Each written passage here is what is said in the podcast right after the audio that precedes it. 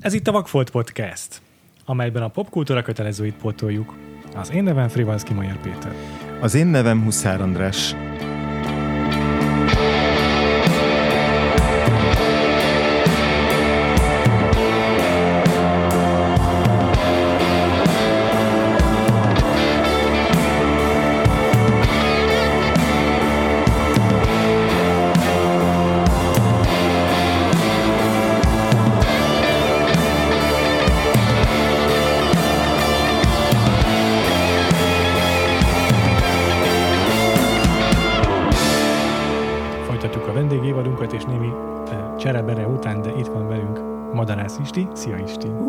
Sziasztok!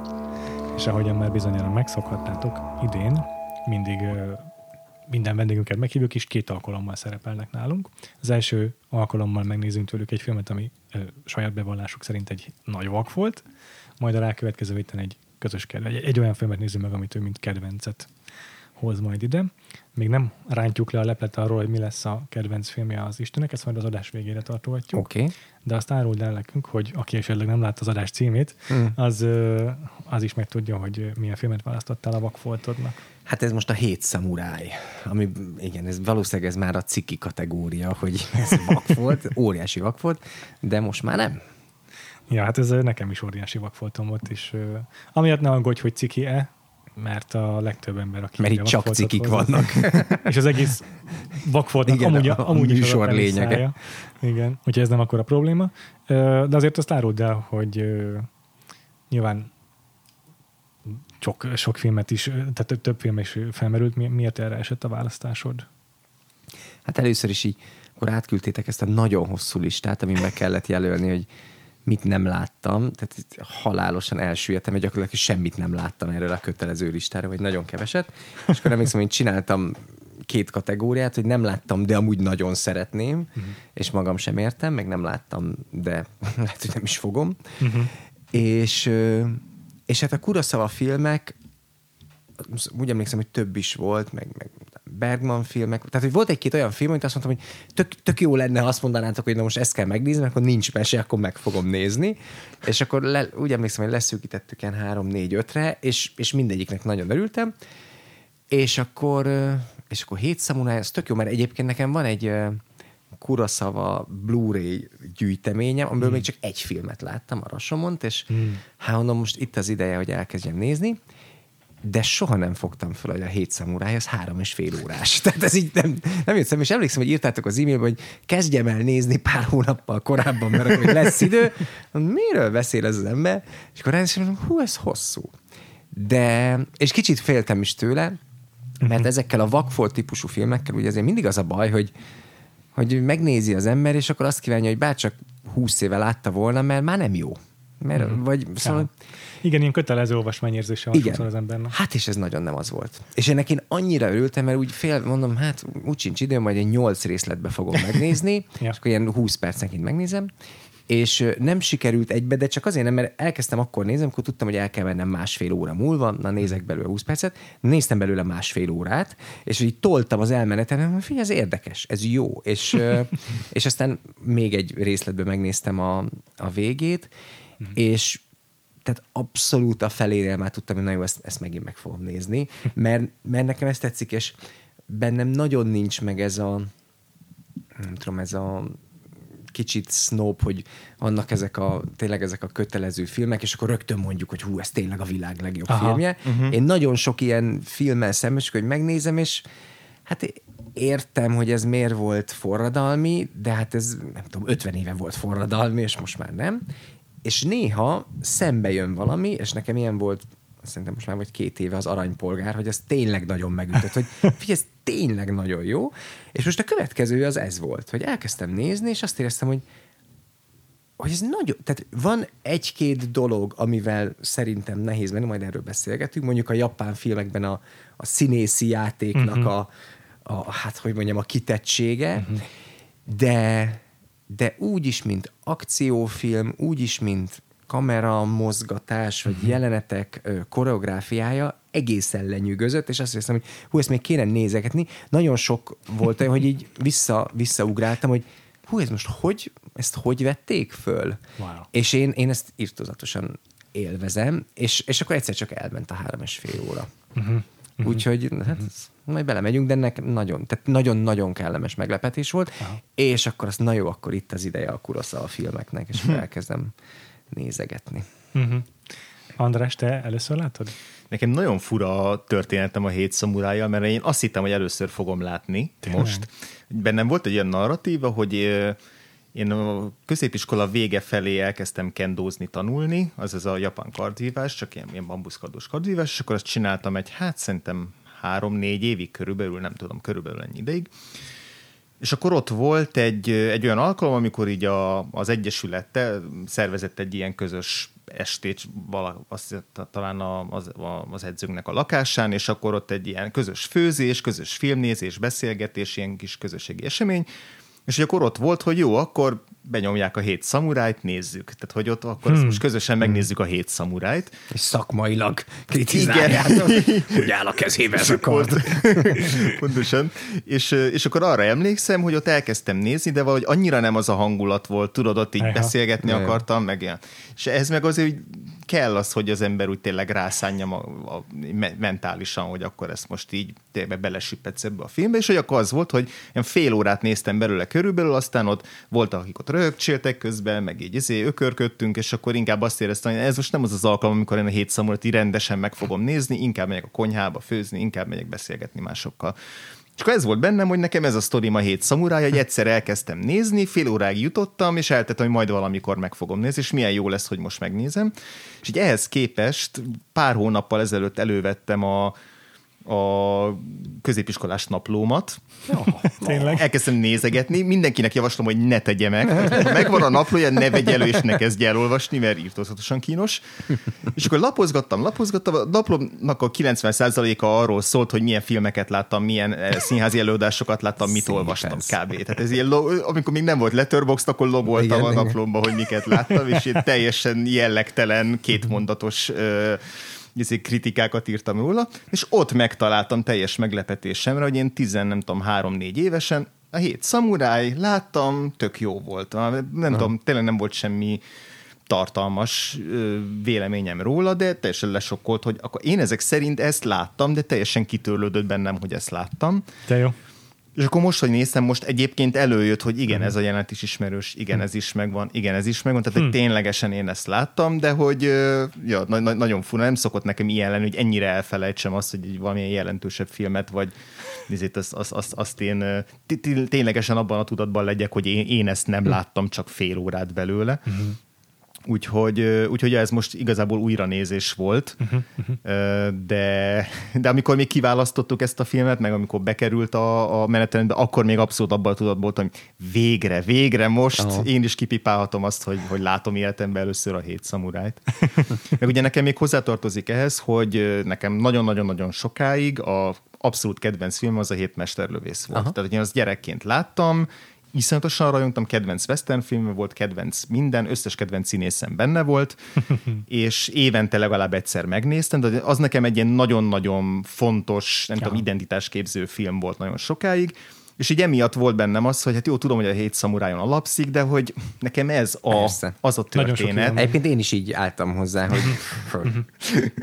és hogy valószínűleg ezért is képzeltem azt, hogy vonakodtam megnézni, és valószínűleg ezért se gyakorolt rám akkora iszonyatosan nagy hatást akkor tizen pár évesen, mert hogy, mert hogy az volt bennem, hogy jó volt ez, jó volt ez, ez a hét mesterlövész, ez mennyivel hm. más. Aha. És én tényleg egyébként ennek azt mondom, hogy minden létező változatát megnéztem. Megnéztem, volt egy gladiátoros, Aha. hét szamuráj adaptáció, volt egy science fiction, én ezek összes ilyet láttam. Úgyhogy most így érdekes így, így utólag aztán ezt így tényleg helyre rakni a, a, a Kuroszavával. Pontosan. Most, hogy egyébként most már nem a hétmesterlövész mondanám a kedvenc filmemnek, tehát hogy nem tudom, picit most így már jobban tudok elvonatkoztatni tőle, bár nem hiszem, hogy kell egyébként. Uh-huh. Uh-huh. És akkor és Péter, te? Én, igen, is most először, én is most először láttam, és én is úgy ültem elé, hogy ja, hát a hétmesterlövész tükrében ez majd érdekes lesz, hogy uh-huh tekintettel a játékidőre is biztos sokkal feszesebb a helyét mesterlövész, mert majd ezen lehet, hogy majd ez, nekem is így kisebb darabokban Igen. kell megnéznem, hogy végig bírjam ülni. Egyébként én is két részletben néztem meg, és kb. hasonló okokból, hogy nem, nem nincs az embernek három és fél egy idejében. de ugyanúgy sodort magával ez a film, egyetértek vele teljesen. És, és oda lehet tenni. Mi a, egyébként csak a Vagfolt podcaston belül megnéztük két remékjét ennek a filmnek, sőt hármat, Aha. mert hogy volt adásunk a, amúgy volt adásunk a Hét Samurájról, a, bocsánat, a Hétmesterlövészről, volt a, a, a, az új Hétmesterlövészről is, amit Hm. a Denzel Washingtonnal Aha. csináltak, meg ö, a Bogár életéről is volt adásunk. Igen. Igen. Az, az, ezt, ezt valahol láttam, és elkezdtem végig gondolni, és most már nagyon szeretném megnézni ilyen szemmel a bogár életét, hogy tényleg? Egyébként tényleg? De Igen. menő. Igen. Ez nagyon menő. Ez nagyon menő. Szerintem is. Igen. És egyébként ez, amit te mondtál, hogy sokszor szoktál úgy járni, hogy a régi klasszikusoknál azt érzed, hogy oké, okay, ezt tudod, hogy miért volt akkor fontos, de neked már nem Igen. tudod sokat nyújtani. Nekem ez Ezt egyébként beszéltünk is olyan olyan a verzi- podcastban. Igen, olyan verzióba szokott előjönni, például nagyon gyakran, ami most szerintem így a hét szamurájnál egy fontos dolog, hogy így látjuk, hogy, hogy mennyi mindenre hatással volt, hogy Igen, itt kezdődött így minden, de hogy már annyira sokat láttunk abból, amire Hogy már- hatással volt, hogy emiatt már Igen. csak egy ilyen, oké, okay, felismerjük, hogy ez az alaptext, de igazából már nem Ja. tud, nem tudom, újdonságot nyújtani, mert láttuk Sőt, a, így az már nagyon is klisés emiatt. vagy Igen, igen, és Hogy egy, szerintem ez se igaz a hét szamurára, Ne, mert annyira igen, én, tehát magával én tényleg ettől féltem, és ez egy ilyen bocsánatos bűn lett volna, hogy hát igen, tényleg zseniális volt, csak azóta ez már, az már beépült mindenhova, ezt már megszoktuk, hát ez nem nagy cucc, de, de tényleg ezt, ezt néztem, és tényleg, tehát az utolsó, nem tudom, egy órásra nyújtott uh-huh. ö, ostrom jelenet, az hát az ember legyen a talpán, aki ma ilyet csinál. Ja. Azért ez a nagy különlegesség a Kuroszavának, hogy nem, nem utánozhatatlanul rendezi az akciót. Meg úgy egyáltalán bármilyen, nem csak a, úgy értem az akciót, hogy a, a csatajelenteket, hanem bármilyen cselekvéssel járó jelentet, ahol emberek mászkálnak fel alá, mm. senki, nem, senki nem csinál ilyet, ahogy a nő. Úgyhogy ezek miatt egyszerűen elévülhetetlen. Emlékszem, Mm. hogy a, most már sok éve, de volt egy adásunk a Yojimbo-ról is, ezt nagyon ajánlom, ha, ha még nem láttad. Még nem, Isti. de majd most már jönnek ezek. Az a, hát így az eddigi kuroszaváim közül a leginkább emészthető, a leg, legkönnyebb, Aha. a legjobb. Ö, olyan szempontból is, hogy így az elé is úgy ültem le, hogy tudtam, hogy feldolgozta a Sergio Leone. Aha. Az egy kicsit körülményesen, mert ugye nem az eredeti sztori a Kurosawai, hanem az egy Desi Elhamed novellából származik, amit a Kurosawa feldolgozott, és akkor a Leonék is megcsinálták belőle a, a Marit dollár. uh-huh. igen. És akkor ott is ugyanez volt, hogy majd annak a prizmáján keresztül fogom nézni a Kurosawát, ami biztos sokkal ilyen veretesebb lesz, vagy nehezebben fogyasztható, és így a leg, leg, leg, teljesen le voltam döbbenve, hogy mennyire pergő, mennyire cselekményes, izgalmas, friss film, és abszolút semmennyit sem öregedett a, a Yojimbo. Szerintem pörgősebb, meg, meg izgibb, mint a Hét Samurai egyébként, de azért mondom, hogy nagyon könnyen emészhető, meg egy jó kezdő lépés Aha. a Kurosawahoz. Kapudrog. Kapudról, abszolút. és, és majd arról is beszéltünk, hogy milyen más a két filmben, ami filmem.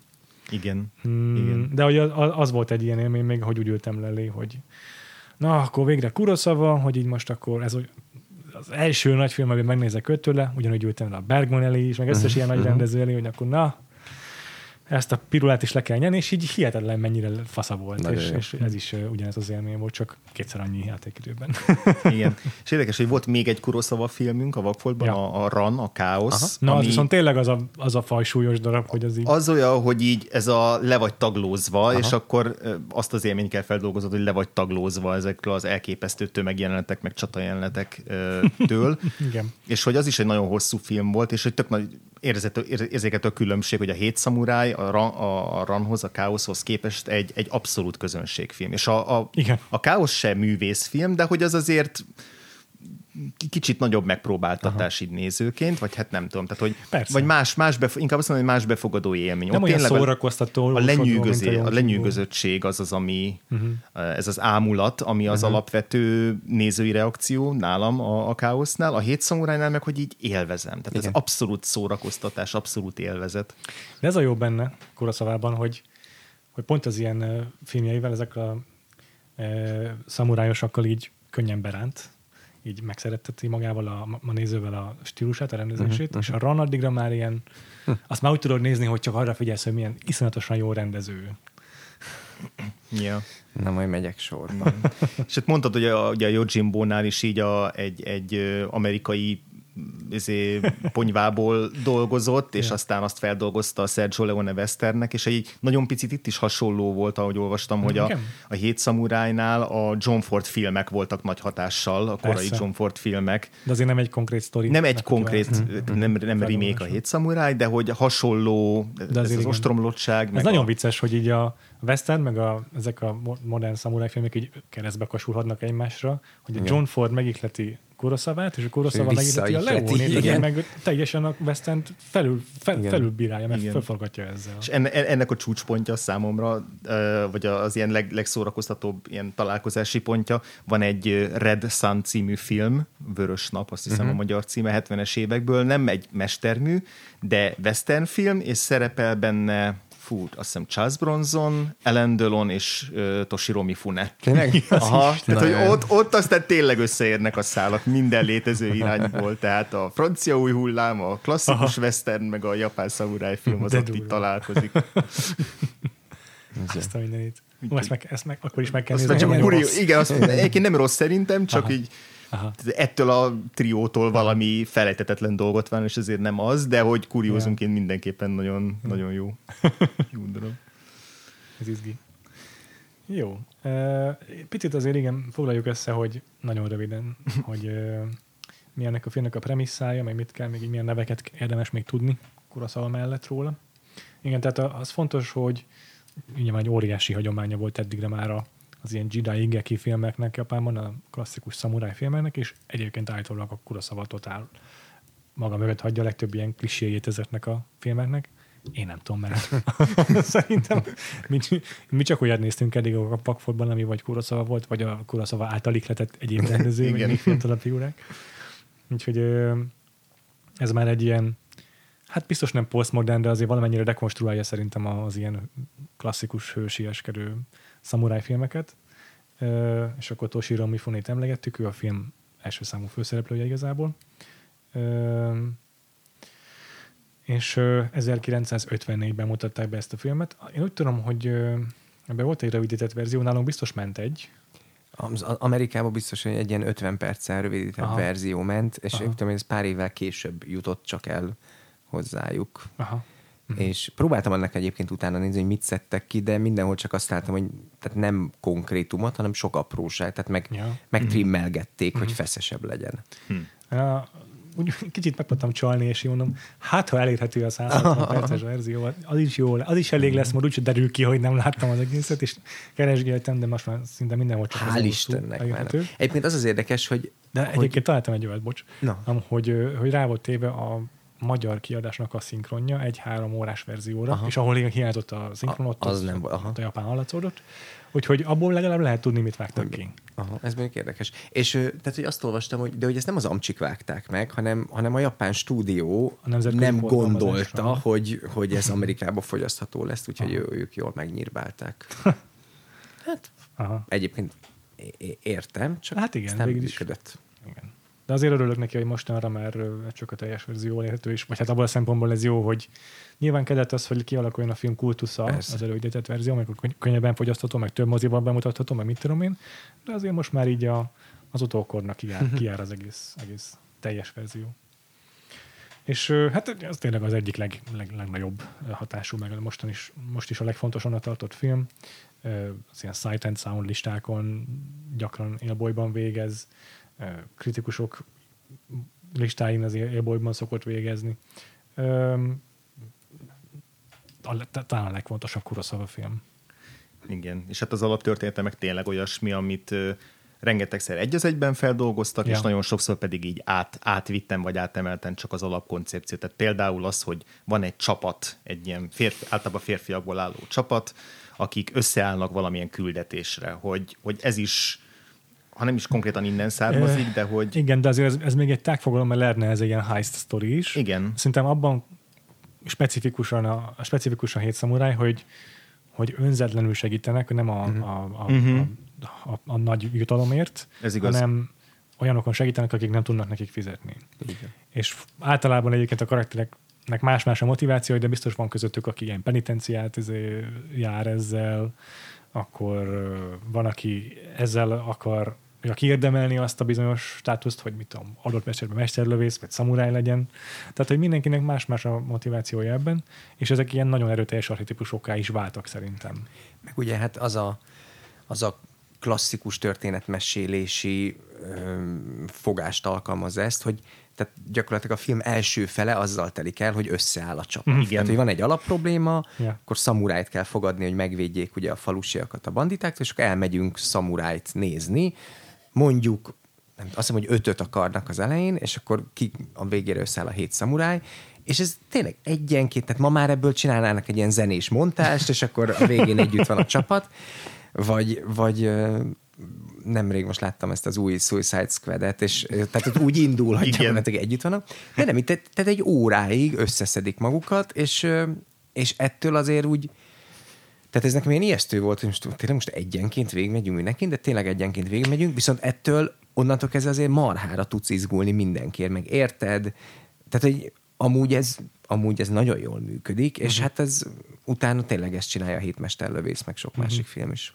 És hát ugye olyanokkal is találkozunk, akik aztán nem kerülnek be a bandába. Igen, tehát igen, kell az igen. a kontraszt is, Pontosan. hogy igazán izguljunk ezekért a figurákért. És tényleg rászánja az időt, hogy mindegyiket alaposan bemutassa, és így a habitusokat, az archetipusokat megismerjük.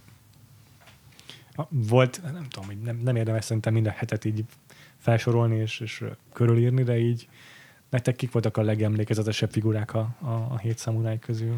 Hát most ez így ugye nehéz lesz Nehéz, nehéz. Nevén, nevén nevezni őket. Körülírni valahogy, igen. Én, én nem tudom, de volt az a, én őt hívtam a bedesznek, tehát van az a, az a tehát, illetve nem, tehát kettő is, az, az egyik ugye maga az első, a főnök, az idős Ja, kopasz. szamuráj, a kopasz, ő valami K betűs nevű, akit először megtalálnak, és ugye őt, őt úgy ismerjük meg, hogy ezek tényleg ezek a Hanbei. szerencsétlen, igen, ezek a szerencsétlen falusiak elmennek szamurájt fogni, de hát mindenki lerázza őket, mert nincs pénzük, meg különben is ők csak parasztok, és a szamurájok azért előkelőbb embereknek dolgoznak, uh-huh. sok pénzért, uh-huh. és akkor egyszer csak belecsöppenünk egy olyan akcióba, hogy azt látják, hogy tehát ilyen nagy sivalkodás van a városban, és mondják, hogy valami bandita túlszul ejtett egy gyereket, és hogy valaki most be fog menni érte, és akkor hallják, hogy ott van egy szamuráj, aki azt mondta, hogy adjanak neki két rizsgombócot, meg borotválják le a fejét, és akkor ő kihozza a gyereket. És akkor ugye látunk egy ilyen,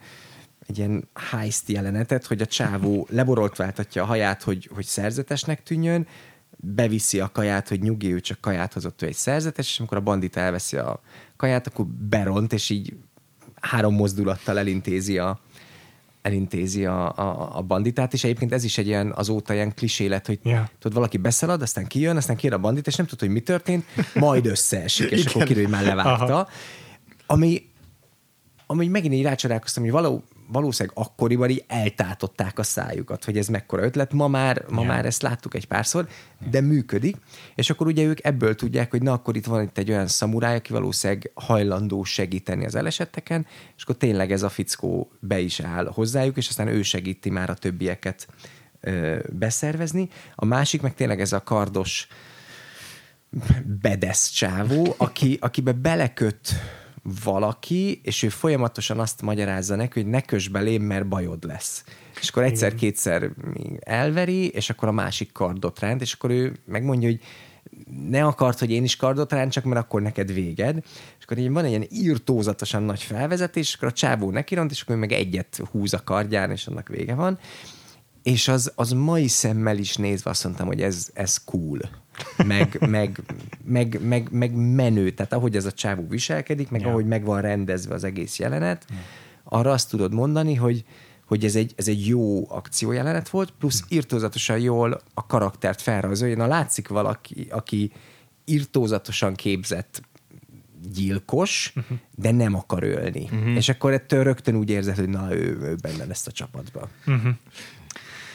Um, tényleg szerintem is szuper annak az, annak az akciónak a rendezése, és látszik, hogy a Sergio Leone miért imádja Ja, a szavát. Ezek a totálok, amikor így Igen, két, két, így van, két, így két, van. a kép, két szélén áll a két harcos. Megvágni Aztán- a reakciókra közben, és van, azzal húzni az időt, meg növelni a És feszültséget. csak így egymást akartak, és vége van.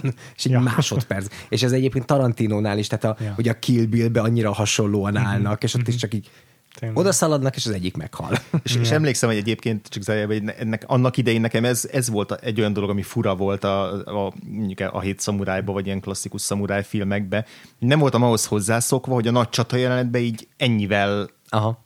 így puff. Igen. Mhm. Egy párbaj, az ahhoz szoktam mondani, hogy a herceg mennyasszonya, vagy fél órán keresztül párbajoznak. Tehát, igen, hogy, így hogy, hogy nekem az a párbaj, ahol tényleg így vége láthatatlan hosszúságig izé, különböző trükköket bedobnak, és izé, klasszikus kalandfilmekbe, és hogy, és hogy ehhez képest, hogy a szamuráj film meg az, hogy állnak sokáig szembe egymással, ez a, egy apró mozdulatot tesznek, akkor a másik is tesz egy apró mozdulatot, ez a kis taktika, meg ilyen mentális harc, és akkor egyszer csak egy, egy ilyen egy ilyen gyors neki, neki rugaszkodás. Ez akkor nekem annyira szokatlan volt, és így annyira nem tudtam mit kezdeni vele. Ráadásul összerontanak, vége van, és te nem tudod, hogy Nem várod, hogy oké, ki halt meg, ki győzött, mert mind a kettő ilyen mereven áll, és az egyik is szépen eldől. Igen, igen, igen. És akkor ehhez teszi hozzá, nem tudom, a Tarantino az, hogy ilyenkor általában ilyen vértermet Ja, az igen, egyikből igen, így igen. felcsap.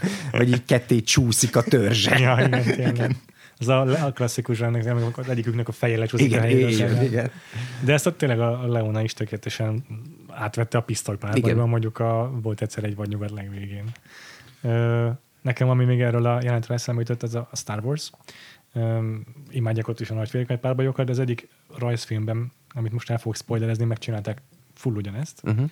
az öreg obi vannal és ez nem annyira csodálatos volt, ott már tényleg az obi már hat filmben láttam körülbelül, meg még mit tudom én a klónok háború rajzfilmben is, és már nagyon szeretni való karakter, már imádja az ember addigra, meg ő a legjobb izé, Jedi konkrétan, és így. Van egy párbaja, azt várod, hogy úristen, most itt most akkor át fog harcolni, hogy leborul az ég, és így ugyanez volt, hogy hosszasan kitartják, beáll a kedvenc pózával, mit tudom én, és ezt egy mozdulattal elintéz az ellenfelét, és ott bőgtem, hogy ez ennyire csodálatos, ez a legjobb harcos, akit van láttam. És, és, és, ennyit számít ez az egy mozdulatos ö, fogás, hogy, hogy lehet, hogy nem perceken keresztül lövöldöznek, de mennyivel nagyobb ereje van ennek az egy mozdulatnak. Azt hiszem egyébként ez a karakter volt a Kyuzo. Igen, igen. Én is nagyon bírtam. Mindegyik nem K betűs neve van, szóval igen, nem segítenek. Igen, igen, én, én is imádtam, de hát értetek, ez, ez, a, ez a hallgatak, szófukar, sztoikus, Igen. szupermenő arc, ez mindig így Meg lehet figyelni szerintem nagyjából a leosztást, hogy a, a kopasz az a Julbrinner lenne Igen. A mesterlövészben, és ez szerintem a Charles Bronson. Nem, ő a James Coburn, tehát egy az egyben megvan Coburn, az a bocs. jelenet, csak Igen. ugye az a különbség, és az volt a tök izgi ebben, hogy én is játszottam ezzel végfejbe, hogy hogyan párosíthatom őket, hogy a James Coburn ugye egy ilyen iszonyú langaléta, egészen vékony fickó, ilyen pipaszár lábakkal, uh-huh. nagyon magas, és ott az volt ilyen, ilyen igazi hóri horgas fickó, kis késével, és a, a, Ja. a Hughes-ot játszó színész meg igazából tök alacsony. Tehát amikor ilyen csa- izé, csapat tablókban van, akkor mindig ő a legalacsonyabb, és így a hangja sem az az érces hang, amit mondjuk várnál egy ilyen nagyon izé, marcon arcú figurától, de hogy, de hogy megvan benne ez a keveset beszél, de akkor az, az pont azt az egy dolgot mondja, amit ott el kell mondani, és egy iszonyatosan jó arca van. Tehát van a Ja, film vége felé ez a jelenet, amikor oda megy hozzá a, a fiatal srác, és mondja neki, hogy úristen, te vagy, ugyanazt mondja neki, Igen. mint amit te mondanál a ra- rajzfilmbeli Obi-Wannak. vannak, hogy így te vagy a legcsodálatosabb ember az egész földkerekségen, és akkor így imádom a reakcióját, hogy így, így csak így bólogat, és Ja. egy picit azért úgy elmosolyodik. Igen, Tehát így látszik, hogy majd alszik tovább. igen, jól esik neki, de azért alszik tovább. Beszéljünk egy picit azért a Mifunéről is. Ő meg a klasszikus ilyen vonakodó hős, nem? Hát igen, igen érdek. Nem is biztos. Nem is azért biztos, ez hogy- is benne van a filmben, ez a vonakodó hős karakter is, csak nem tudom, hogy... Nagyon, nagyon érdekes figura. Biztos, hogy őt sokkal könnyebben lehetne értelmezni, ha látunk volna még száz ilyen szamuráj uh-huh. filmet, mert nekem az az érzésem, hogy ez onnan származik ez a fajta ilyen vadbolond típus figura, Igen, vagy nem lehet, tudom, hogy lehet lehet, meghatározni. Ez ilyen zabolázatlan,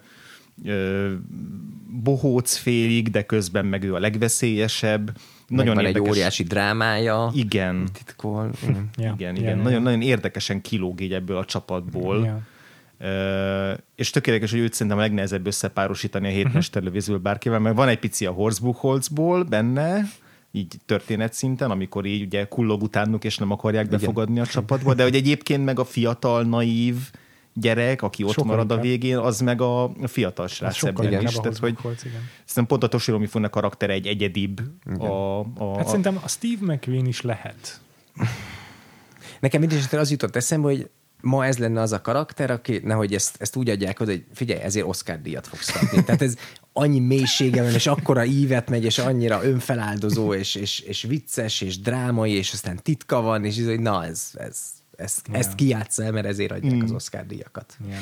De például nála volt az leginkább, ami eleinte engem, engem zavart, hogy, hogy egy ilyen teljesen karikaturisztikusan uh-huh, túltolt uh-huh. játékstílus az, ami egyébként természetes ezekben a filmekben, uh-huh. de, de mai európai szemmel ezt egy kicsit nehéz lenyelni, hogy, uh-huh. hogy állandóan mintha bohóckodna, pedig igazából si, tehát, hogy szélsőségesen túl vannak tolva az érzelmi megnyilvánulások ezekben a japán filmekben, és ezt, ezt szerintem ezt meg kell szokni, és, ö, és el kell fogadni, de én, én egyébként el tudom képzelni, hogy van, akit ez ledob és, és akkor így nem tudja tovább Igen. Igen. nézni. De mivel mindenki más is hasonlóképpen játszik, mert pont ez a karakter még jobban is kilóg, tehát hogy teljesen benne van, de de tehát nekem az egész filmben ez okozta Aha. egyedül a nehézséget eleinte, hogy anyám, hát ez, tehát, ez, mm. tehát mi megszoktuk, hogy ma ez a, meg, tudod, van ez a román új hullám, és akkor az, az arca sem rezdül. full naturálban, igen. És hát ez nem az, ez, ez, ez, ez nagyon nem az. Ilyenkor mindig arra kell, hogy, hogy mit tenne Nicolas Cage ebben a szerepben, és akkor már könnyebb belőni. Mert amúgy szerintem ő az, aki ezt a fajta ilyen sokszor ezt a túlzónak ható expressionista stílus nyomja, és hogy és hogy szerintem vele is ezért tudnak sokan, vagy sokan nem Nehezen tudnak mit tudnak mit kezdeni kezdeni. vele, Igen. mert hogy ő is így kilóg ebből a veretes metodból, method actingből érkező Már most már tényleg az a divet, hogy minél kevesebbet ezért Igen. az arcod az Igen. alakítás. Igen. De az, nekem az, az segített, hogy közben meg azt éreztem, hogy oké, okay, túl van tolva, de, de a sztori egyébként ö, megtámogatja, hogy ő, tehát ilyen írtózatos, szélsőséges örömök, meg összeomlások vannak, Ja. de közben mögé van rakva a drámája is, meg a, meg a bolondsága is, tehát, tehát nem, nem öncélú, csak nagy. Szokatlanul nagy. Igen. Mhm, igen. Igen. És ezért a, a többiekhez képest is még egy, ahogy mondod, Igen. egy regiszterrel nagyobb. Ja. Viszont maga a karakter is kilóg közülük, és, és tök érdekes, hogy, hogy nekem pont emiatt de azért működik az, hogy, hogy vele kiválasztottak egy ilyen túlzóbb, nem tudom, tényleg regisztert, vagy, vagy túl, túlzóbb színészi játékot, mert hogy érdekes módon sok szempontból ettől még emberibb karakter, mint Aha. A többiek. Mert ugye a többiek is nagyon emberiek, meg mindegyiknek, mindegyiknek megismerjük a belső lelki világát, meg így tényleg rokonszenvesek, abszolút emberiek, de hogy azért mégiscsak ők a szamurájok. Igen. Ők azért mégiscsak valamivel egy ilyen, ilyen nemesebb lelkek, és hogy ő pedig az abszolút gyarló csávó, meg az abszolút, aki folyamatosan hibákat követel, de közben a legjobban megérti magát a, a parasztokkal, meg ugye kiderül, hogy ő is közülük való, Igen. tehát hogy, hogy tök jól belővik azt, hogy azért itt, itt, itt van valaki, aki, aki így felveszi a, a szamuráj ruhát, és eljátsza, hogy szamuráj, és az is igazából, csak teljesen máshogy, mint a többiek, és hogy ezen nagyon sokáig gondolkoztam most az újranézés alatt, hogy, hogy miért nem a, a, a kopasz főnök a főszereplője ennek a filmnek. Miért a, miért a Toshiro Mifune? Uh-huh. Az, azon túl, hogy a Toshiro Mifune-t ismerjük, és hogy ő legendás színész. És hogy, és hogy akkor ez most igazából csak egy ilyen át, át, át, átverés, de hogy nem átverés, mert mert hogy, mert hogy tényleg a Toshiro Mifune karaktere a leg szokatlanabb a filmben. Uh-huh. Vagy nem tudom, értitek a dilemmámat egy picit, hogy lehet, hogy csak azért, mert a a Yul Brynner volt a hét mesterlövész szereplője, és akkor itt meg, itt meg akkor miért nem őt játsza a Mifune, értitek? Én, Tehát, hogy... én, én azt éreztem egyébként, hogy ami, ami félig válasz arra, amit most elmondasz, hogy azért érdekes még ez a karakter, mert ezzel a színészi játékkal ő tulajdonképpen hát komolyan vehetetlen. De az ő karakterének ez a lényege, hogy az elején komolyan vehetetlen, és, és nyomja ezt, tehát hogy ma már azt mondanánk, hogy fullba nyomja a kretén, tehát tényleg nyomja ezt a furi dolgot, és egyre komolyabban vehetővé válik, és egyre inkább tényezővé válik, és, és az összes többi karakter tulajdonképpen nem változik. Kivéve a fiatal sármőr, aki, aki hőszerelmes lesz, és aztán egyszer öl egy nagyot, és akkor tulajdonképpen tehát többszörösen férfivé válik. De ez a csávó, ez meg akkora ívet jár be, hogy én azt gondolom, hogy azért lehetne ő a uh-huh. főszereplő, mert, mert a, a kopasz főnökre mondhatnánk, hogy ő a főnök, tehát ő a főszereplő, de ő tulajdonképpen beindítja a folyamatokat, és akkor így hümmögve, mosolyogva körbejár, meg mindig kihúzza a kis táblázatban, hogy hányan haltak meg. és ez a karakter az, aki, aki viszont óriásit változik, és, és hát elég sok hát sztori ívet beindít a hibáival, erényeivel, stb. Szóval talán igen, ő. Abszolút. Ja, ja, ja. ja ez teljesen jó. Igen. És hát ami miatt meg még szerintem ö, könnyebb átlendülnünk talán az ő esetében ezen a túlzó színészétek, hogy egyszerűen annyira magnetikus ez a csávó. Tehát Igen. Toshiro Mifune-nek a fizikuma, a, a, a, a testtartása, a mozgása, minden annyira vad, kiszámíthatatlan, Ja. nem tudod be, be, berakni egy skatujába, izgalmas, kinetikus, tehát tényleg ő, ő az a színész, akit így mozivászonra álmodott, nem tudom kicsoda, de aki megteremtette, mert Egy, igen, én, én, én ugyanezt gondoltam, hogy lehet, hogy túltolja, de tessék utána csinálni. Tehát akkorákat játszik és ugrál, és elolvastam az IMD triviákat, és akkor ott azt írják, hogy oroszlánokról készül dokumentumfilmeket nézett, Atya úristen. és tényleg az, amit mondasz, hogy annyira akkora erő van benne, tehát lehet, hogy szétgesztikulálja a vásznat, de közben akkorákat ugrik, és két percig nincs vágás, azt mondom, hogy anyám Aha, ezt hogy aha. tolta le. Aha. Szóval, hogy, és akkor egy idő után érzette azt, hogy hát ezt nem kiröhögni kell, hanem tátott szájjal nézni, és valószínűleg ez, a, ez az ereje ennek az egész filmnek, hogy úgy messziről, fekete-fehér három és fél órás izé kardozgatnak, majd elkezded nézni, és nincs mese, ez marha jó, és működik, és, és a csata jelenetei, a színészei, azért ez, ez oda van téve rendesen. igen. Más filmeiben azért más, tehát Mifune, most Mhm. mm. a Yojimbo-ban szerintem egy, egy, egy jó, egy, tényleg egy óriási léptékkel egyszerűbben fogyasztható Mhm. mm. az alakítása egy nyugati néző számára is. Tarbéla filmben is elfér. Meg hát a Yojiboba tényleg ő a menő csávó, Aha, a legmenőbb igen. csávó a földön. Sztoikus. És hogy eb- ebben meg nem ő a legmenőbb csávó a Igen. földön, de közben meg az. Csak Igen. hogy igen. De azt mondta, ha jól olvastam, hogy ez volt ez a szerep, amit a legjobban szeretett. Pedig Igen, neki ez volt a kedvenc. Plusz, 100, 100 plusz filmben szerepelt az ürge. És ezt, ezt, ezt olvastam. Ja, hogy ez volt a leg, ez állt hozzá a legközelebb. Így nagyon furcsa így elképzelni a civil Mifunét. De biztos, hogy a leginkább konfliktusos karaktere. Tehát azért az, ezek, a, ezek a klasszikus szamuráj archetipusok általában ha, ha valami konfliktus vagy kom- komplexitás is van bennük, akkor az az, hogy van egy sötét folt a múltjukban, vagy Igen. ilyesmi. És, és akkor azzal viaskodnak, de ez a karakter, ez tényleg iszonyatosan sokoldalú ezekhez a klasszikus archetípusokhoz képest. Öm, beszéljünk akkor a, a rendezésről is picit, uh-huh. hogy mire, mire mondjuk azt, hogy, hogy ennyire jól uh, sodor uh, magában ez a film.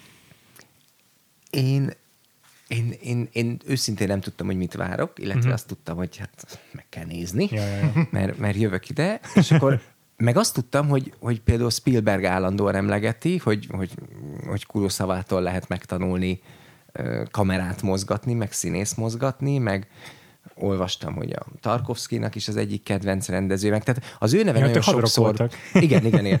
Nagyon sokszor előjön az ő neve az általam tisztelt ö, Ja. mai aktív és, és szerintem nagyon jó rendezőknél, de különösen így rendez, és tehát sosem tudom ezt magyarul, hogy mondják, ez a, ez a staging and blocking, Ja. ami, ami azt jelenti, hogy a színészek mozgatása a térben, és ehhez képest a kamera mozgatása, és ma tényleg Spielberg talán ennek az egyik legnagyobb mestere, mert annyira észrevétlen, vagy hát mi ugye magyarul azt mondjuk, hogy belső vágás, tehát nem az, hogy nyolc vágásban összerak egy jelentet, hanem van egy tág, aztán valaki közel jön, aztán oldalra fordul, aki más utat, és, és fels, tehát ezek nem ilyen, ilyen, ilyen nagyon, Nagyon nagy virtuóz igen. és, és fel se tűnik sokszor, hogy én nem is vágtak, hanem és én arra jöttem rá nem sokkal a film elindítása után, hogy anyám, hogy van ez összerakva, és akkor elkezdtem így tekergetni, hogy hú, ez, ez, ez tényleg egybe volt tartva, és hát akkoriban pedig sokkal kezdetlegesebb kamera technika volt, és tényleg én engem az sajnos már megfertőzött, hogyha látok egy ilyen mozgást, akkor így próbálom elképzelni fizikailag, hogy hol van a sín, és mit csinál a kamera, és vagy. És, és arra jöttem rá, hogy ebben ez irgalmatlanul virtuóz, tehát, hogy óriás totál, amiben a fél izé, japán középhegységet látod, majd valahogy észrevétlenül egy full arc közeliben kötünk ki, teljesen organikusan, és, és ilyen egész falun végig rohanó kameramozgások vannak, tehát tényleg amikor elindul a támadás, akkor látjuk, hogy rohannak a falusiak, és így végigszaladnak az utcán, és elérik a barikádot, és közben pont a hegytetőn már jönnek le a lovasok, és akkor visszaérünk a falus, és még mindig egybe van tartva. Egyébként ez logisztikailag is lenyűgöző, hogy hát azért nagyon sok, nagyon sok embert és lovast kellett egyszerre mozgatni. A másik, meg ami, ami számomra lenyűgöző volt, én, én rendezőként nagyon sokat küzdök ezzel, hogy mit, tehát hogy kell azokat a jelenteket összerakni, mert 7-8-10 szereplő van egyszerre, hogy kell őket csoportba állítani, hogy ne legyenek, ahogy egy kedves barátom mondja, hogy ne ilyen Mojszejev kórus legyen, hogy így mindenki így beáll a kamerával szemben, magasabbak hátrébb, alacsonyabbak elől, hogy mindenki látszódjon, és akkor és ilyen, ilyen színházszerű. És ugye ebben a filmben nagyon, so, nagyon kevés jelenet van, ahol ne lennének kb. 8 egyszerre mindig a képen, és arra jutottam, és így nagyon sokszor így megállítottam, és így próbáltam így memorizálni, hogy, hogy ebben a Kuroszában nagyon ügyes, hogy ül a hét szamuráj, tehát mind állandóan hét ember, tehát a, vagy egy arcközelít mutat, vagy hét ember van a képben, és ül hét ember látszólag hanyagul, de mégis mindenki úgy ül, áll, térdel, hátul van, tehát olyan kompozíciók, hogy szerintem bármelyik nem tudom, izé, német alföldi festő, vagy reneszánsz festő megirigyelni ezeket a kompozíciókat, hogy mindenki ilyen, ilyen patika mérleggel van ki, és hogyha egy picit arrébb rakná a fejét, akkor már borulna az egész kompozíció, és így elképzeltem, hogy meddig állítgatták ezeket, meg mindenki legyen fény, de tényleg ilyen kis, ilyen kis mini festmények, pedig csak ilyen lazán állnak a szamurájok, és akkor ez egyik feláll, de közben a másik leül, hogy megmaradjon a kompozíció, és én néztem, hogy öcsém, ez, ez nagyon durván ki van találva, és ez ugye a rendezés rész, és valószínűleg ez a legtöbb embert nem érdekli, de én ezt tátott szájjal bámultam, hogy na ez, ez tudás, és ugye az a lényeg, hogy amikor viszont nézed, akkor halálosan egyszerűen, ja, hét ember ott ül, és ez egyik megszól, a másik háttal van, a harmadik éppen bejön, de ez, ez, ez szakmailag, ez, ez, ez doktoranduszi teljesítmény, tehát ez, tehát az, ez, nagyon, ez nagyon durva. Ja. Ez tényleg az a film, amint így, ha valaki nem érti azt, hogy mi a nagy dolog abban, hogy embereket elhelyezni a kamera előtt, akkor egyet megmutatsz mondjuk abból a jelből, amikor a pajtában ücsörölnek. Uh-huh. Elég azt megmutatni, és így rögtön izé szembesül vele az ember, hogy igen, itt, itt ebben rengeteg vagy munka van. Igen. Igen. A másik az, vagy hát másik, tehát hogy a sokadik az meg természetesen magák a, a csata jelenetek, az tényleg nagyon meglepett, mert azt hittem, hogy avitab lesz és ehhez képest menő volt, nem volt gyorsra vágva, mert ma sokszor attól menő valami, hogy szétvágják, mint egy videóklipet, és azt se tudod, mi történik. Hát itt ez még nem volt szokás, de mégis olyan energiája van, és nagy, szerintem elég nehéz azt jól filmre venni, hogy valaki kilő egy nyilat, ami eltalál valakit, aki egy lovon van, és leesik a földre, és ugye itt elkezdték használni ezeket a ezeket a hosszabb, egy telefotó lencséket, vagy nem, hogy hívják ezt? Teleobjektív. teleobjektíveket, azt, azt korábban nem nagyon angolul mondom. használták, és marha dinamikusak az akciók, és uh, itt, itt kezdett uh, két vagy három kamerát használni uh, Kurosawa először, Aha. és utána már mindig így forgatott. Aha. Itt még a kényszer volt, mert tudták, hogy vannak olyan akciójelentek, amit nem tudnak sokszor megcsinálni, és akkor lepakoltak több kamerát, és ettől ez nagyon, nagyon frissé vált, de az volt az érdekes, hogy mai mércével nézve is nagyon dinamikus ö, akciójelenetek voltak, és nem ilyen el, el, elbohóckodva, ahogy régen volt, hanem, hanem annak súlya volt, amikor valakit lelőnek, és súlya van, amikor valaki leesik egy lóról. Ö, vannak benne nagyon izgi lassítások, ami szintén nem volt szokás hm. korábban. Szóval azzal a szemmel is nézve, hogy ő kezdte ezeket le a kalappal, meg mai szemmel is nézve, hogy le a kalappal.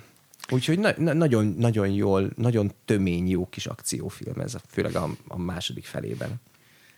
Igen, igen. Az, az, az tényleg abban abba utánozhatatlan a kuroszava, hogy egy ilyen csatajelenetben a, a mozgást hogyan ábrázolja, hogy mindig legalább három különböző csoport mozog három különböző Igen. irányba, hogy nem tudom, a parasztok tömege nyomul az egyik irányba, másik irányból belovagol valami, hátulról jönnek a szamurájok, és ahogy ezt leköveti kamerával úgy, hogy ne ilyen kapkodós legyen, hogy azt se tudod, hogy hol vagy. Uh-huh. Ez tényleg uh-huh. elképesztően mest, mesterfokon űzi. És a másik, amit most megfigyeltem, az tényleg az, amit te is mondasz, hogy itt a hogy itt uh, a csatában úgy tudja ábrázolni a fejetlenséget, hogy maga a film nem lesz fejetlen. Igen. Most film fogalmazva. Igen, igen, igen. Tehát, hogy Nem egy Michael Bay féle káosz. ahol igen, nem, hogy, hogy ma azért, hogyha valaki fejetlenséget akar ábrázolni egy csatornában, akkor elkezdi rángatni Elkezdi a kamerát, vagy a kamerát, hogy nem tudod hova nézel. Mindent felvesz mindenhol, az majd valami lesz. Igen, meg a majd szokták megoldja.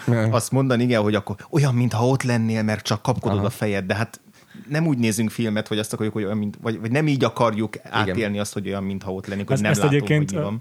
szegény Spielberg rontotta el a Ryan közlegényen, ami egy full követhető akció, amit a káoszt ábrázolja. Igen, de mindenki, mindenki azt hitte, A rossz, a rossz tanulságot vonták le. hogy ezt rendezők. utána meg tudja csinálni ő is. De egyébként meg a másik szerintem a, a Paul Greengrass, amikor Aha. elkezdték a bornokat, hogy Ja. tényleg rángatja a kamerát, csak érdekes módon mindig tudtad, hogy mi történik, és akkor ezt mindenki elkezdte utánozni, Igen. amiből egy fejetlenség lett, és Igen. akkor rájössz, hogy azért ezek nagyon ki voltak Igen. Ez az a baj, a, igen, a Bornál, hogy ott az volt a koncepció, hogy a srác nem emlékszik, hogy tehát neki ez izommemóriából megy Igen, az akció, igen. ő se fogja fel, hogy mit csinál, és ezért nem látja a néző se, hogy amikor leüt valakit, akkor azt leütötte, mert a Born se fogta fel, hogy most éppen leütött valakit. Igen. Volt egy koncepció mögötte. Igen. És a hét szamurájnak ebben az utolsó egy órás csata jelenet sorozatában az a szuper jó, hogy vannak benne hősies pillanatok, de egyik se az a fajta hősies pillanat, hogy akkor most valaki megállott az utca a főtér közepén, és szembeáll a másikkal, és akkor... Uh-huh. Tehát, hogy nem olyan, mint a film elején a, a megismerkedős jelenetek, mondjuk a kedvenc menő szamurájunknál. Hogy ilyenre már nincs idő, meg, meg a csatában már nem így harcolsz. Igen. A csatában már a túlélésért harcolsz, belovagol valaki, le kell kaszabolni. És ja. ezt szerintem iszonyú jól csinálja a hét szamuráj, hogy te- tele van olyan jelenetekkel, hogy általában ugyanazt a stratégiát használják, mert ha egyszer bevált, akkor beválik majd többször a szamurájok, hogy beengednek párat a kis blokádon, utána lezárnak, lerohanják azokat, akik ott maradtak, és az a pár, aki bent Igen. van, azt meg túlerővel le tudják győzni. És hogy ezt nagyon sokszor eljátszak, és mindig tök izgalmas, meg mindig variálnak rajta valamennyit, Ja. de hogy visszatérő jelenet, hogy lerángatják a lóról azt a igaz, a szerencsétlent, mert Igen. ott a bandita az nem egy ilyen szuper gonosz, hanem egy, egy valaki, aki így az életéért küzd. Igen, és ők ezért- az éjhalál ellen igen, jönnek kajáért. igen, igen, és akkor le, leküzdik, és így, így 30 paraszt így, így döfi belé a, a igen. láncsáját. Tehát, hogy az erőszak az nagyon durva, Igen. még akkor is, hogyha nem fröcsög a vérben a film, igen. hogy érzékelt, hogy itt azért itt azért a csatában tényleg így, így mé- mészárlás zajlik, még akkor is, hogyha a parasztoknak szurkolsz, meg átérzed a fájdalmukat, de hogy megvannak azok a jelentek a filmben, amikor látod, hogy begőzölnek attól, hogy most végre bosszút állhatnak a sok-sok éves izé, szenvedésekért a, a banditákon. Ez... És ettől nem lesznek jó fejek a banditák, de hogy érzed, hogy itt van egy nemes cél, amiért küzdenek a szamurájok, meg a, meg a parasztokat felszabadítani, de igazából ez a csata, ez attól ugyanúgy öldöklés. Ja, pontosan. Ami től különlegesek szerintem az ő akciói, a Kuroszavái, hogy története van mindegyiknek. Tehát karakterek fejlődnek, változnak benne, új tapasztalatot szereznek, és ezt látjuk rajtuk.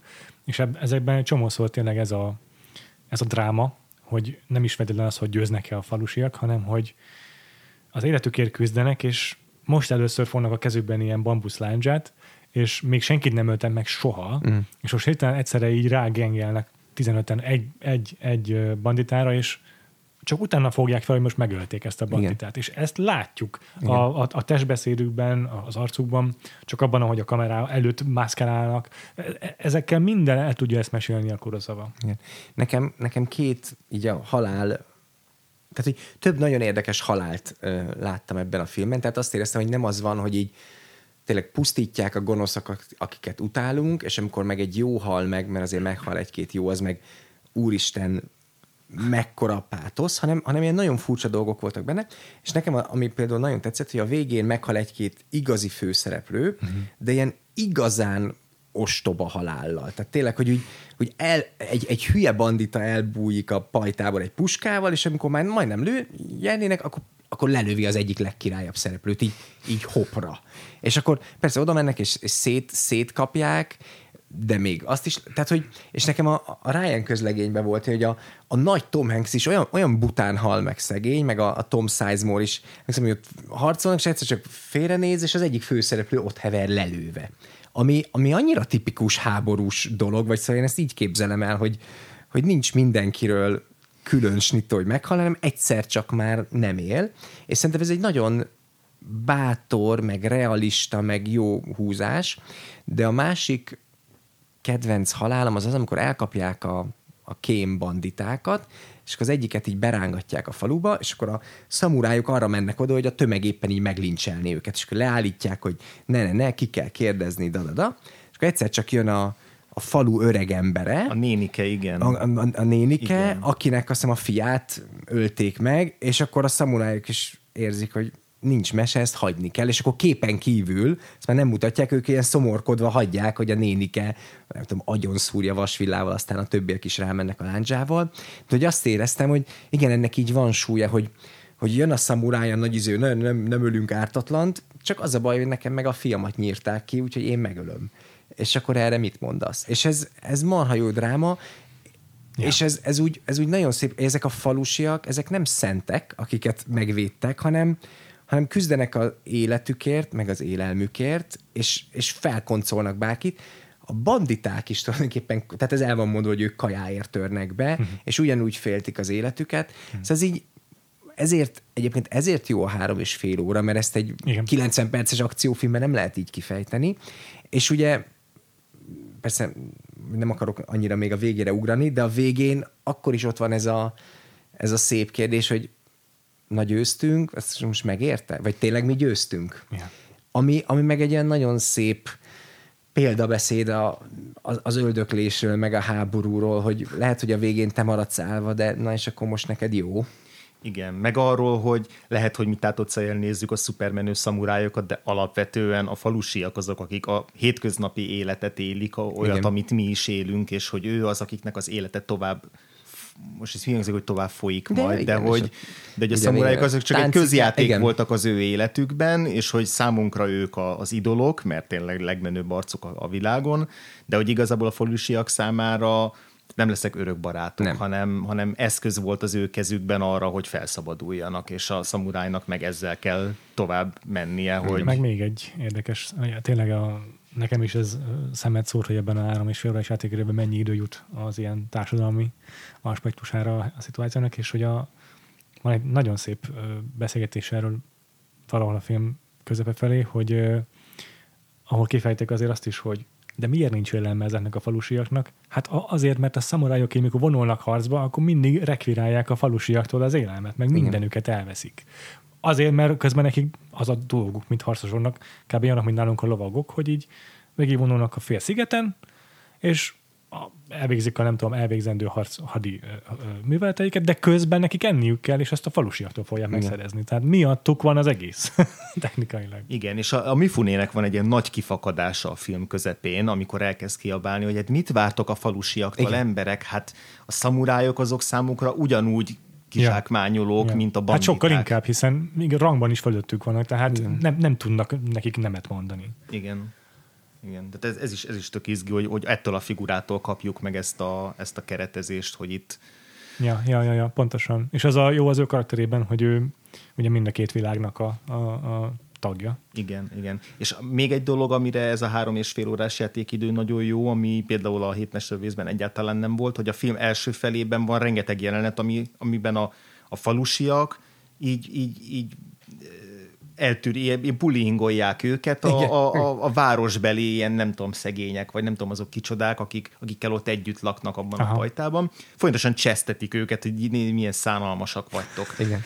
És, és, és van egy ilyen nagyon hosszú, ezért sok jeleneten át húzódó konfliktus így köztük, meg ott, ott más szereplők is belejátszanak, tehát hogy ezt, ezt, ezt is sokkal jobban fókuszál mondjuk így a falusiaknak a nem tudom, érzelmi világára, Igen. meg arra, hogy ő, ők, ők mit élnek át ebben a sztoriban, Igen. mint mondjuk a kés, később a remake-ben. Ami ja, meg... Pláne a legújabb verzióban Igen. igen, igen. Ami meg a remake, hogy amire meg a remékek jobban hangsúlyt fektetnek, az meg az, hogy mondjuk a, a bandita vezér az itt nem egy igen, igen. érdemi karakter, az igen. csak egy a banditák igen. közül, és ez a későbbi verzióban mindig kell egy fő gonosz, tehát ez, ez meg szerintem abszolút a hétmesterlövészből adódik hozzá, hogy ott az Eli Valak egy annyira fontos izé, mm. gonosztevő figura, hogy akkor mindig kell egy, egy ilyen emlékezetes ellenlábas. Igen, az nekem is feltűnt, hogy ebben nincsen egy ilyen arccal rendelkező bandita Igen. igazából, de ez biztos, hogy a koncepció része is volt, és nem csak az, hogy akkor még nem volt meg ez az arhetipus, hogy Nem, nem, mert hát a kurosawa egyébként a Yojimbo-ba is van főgonosz, Fő- tehát hogy azért a többi szamuráj, meg szerintem a legtöbb szamuráj filmben van főgonosz. biztos, hogy igen. Igen. igen.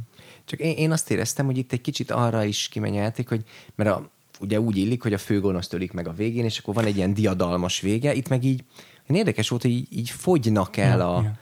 A gonoszok, és akkor nem is tudott pontosan, hogy még hárman bujkálnak, vagy már ketten, és olyan, szóval ez olyan dicstelen, hogy még akkor keresgéljük, és akkor a francba egy még volt, és az így lelő valakit, hogy ezt Ja. elszámoltuk, és hát ez ilyen. Igen.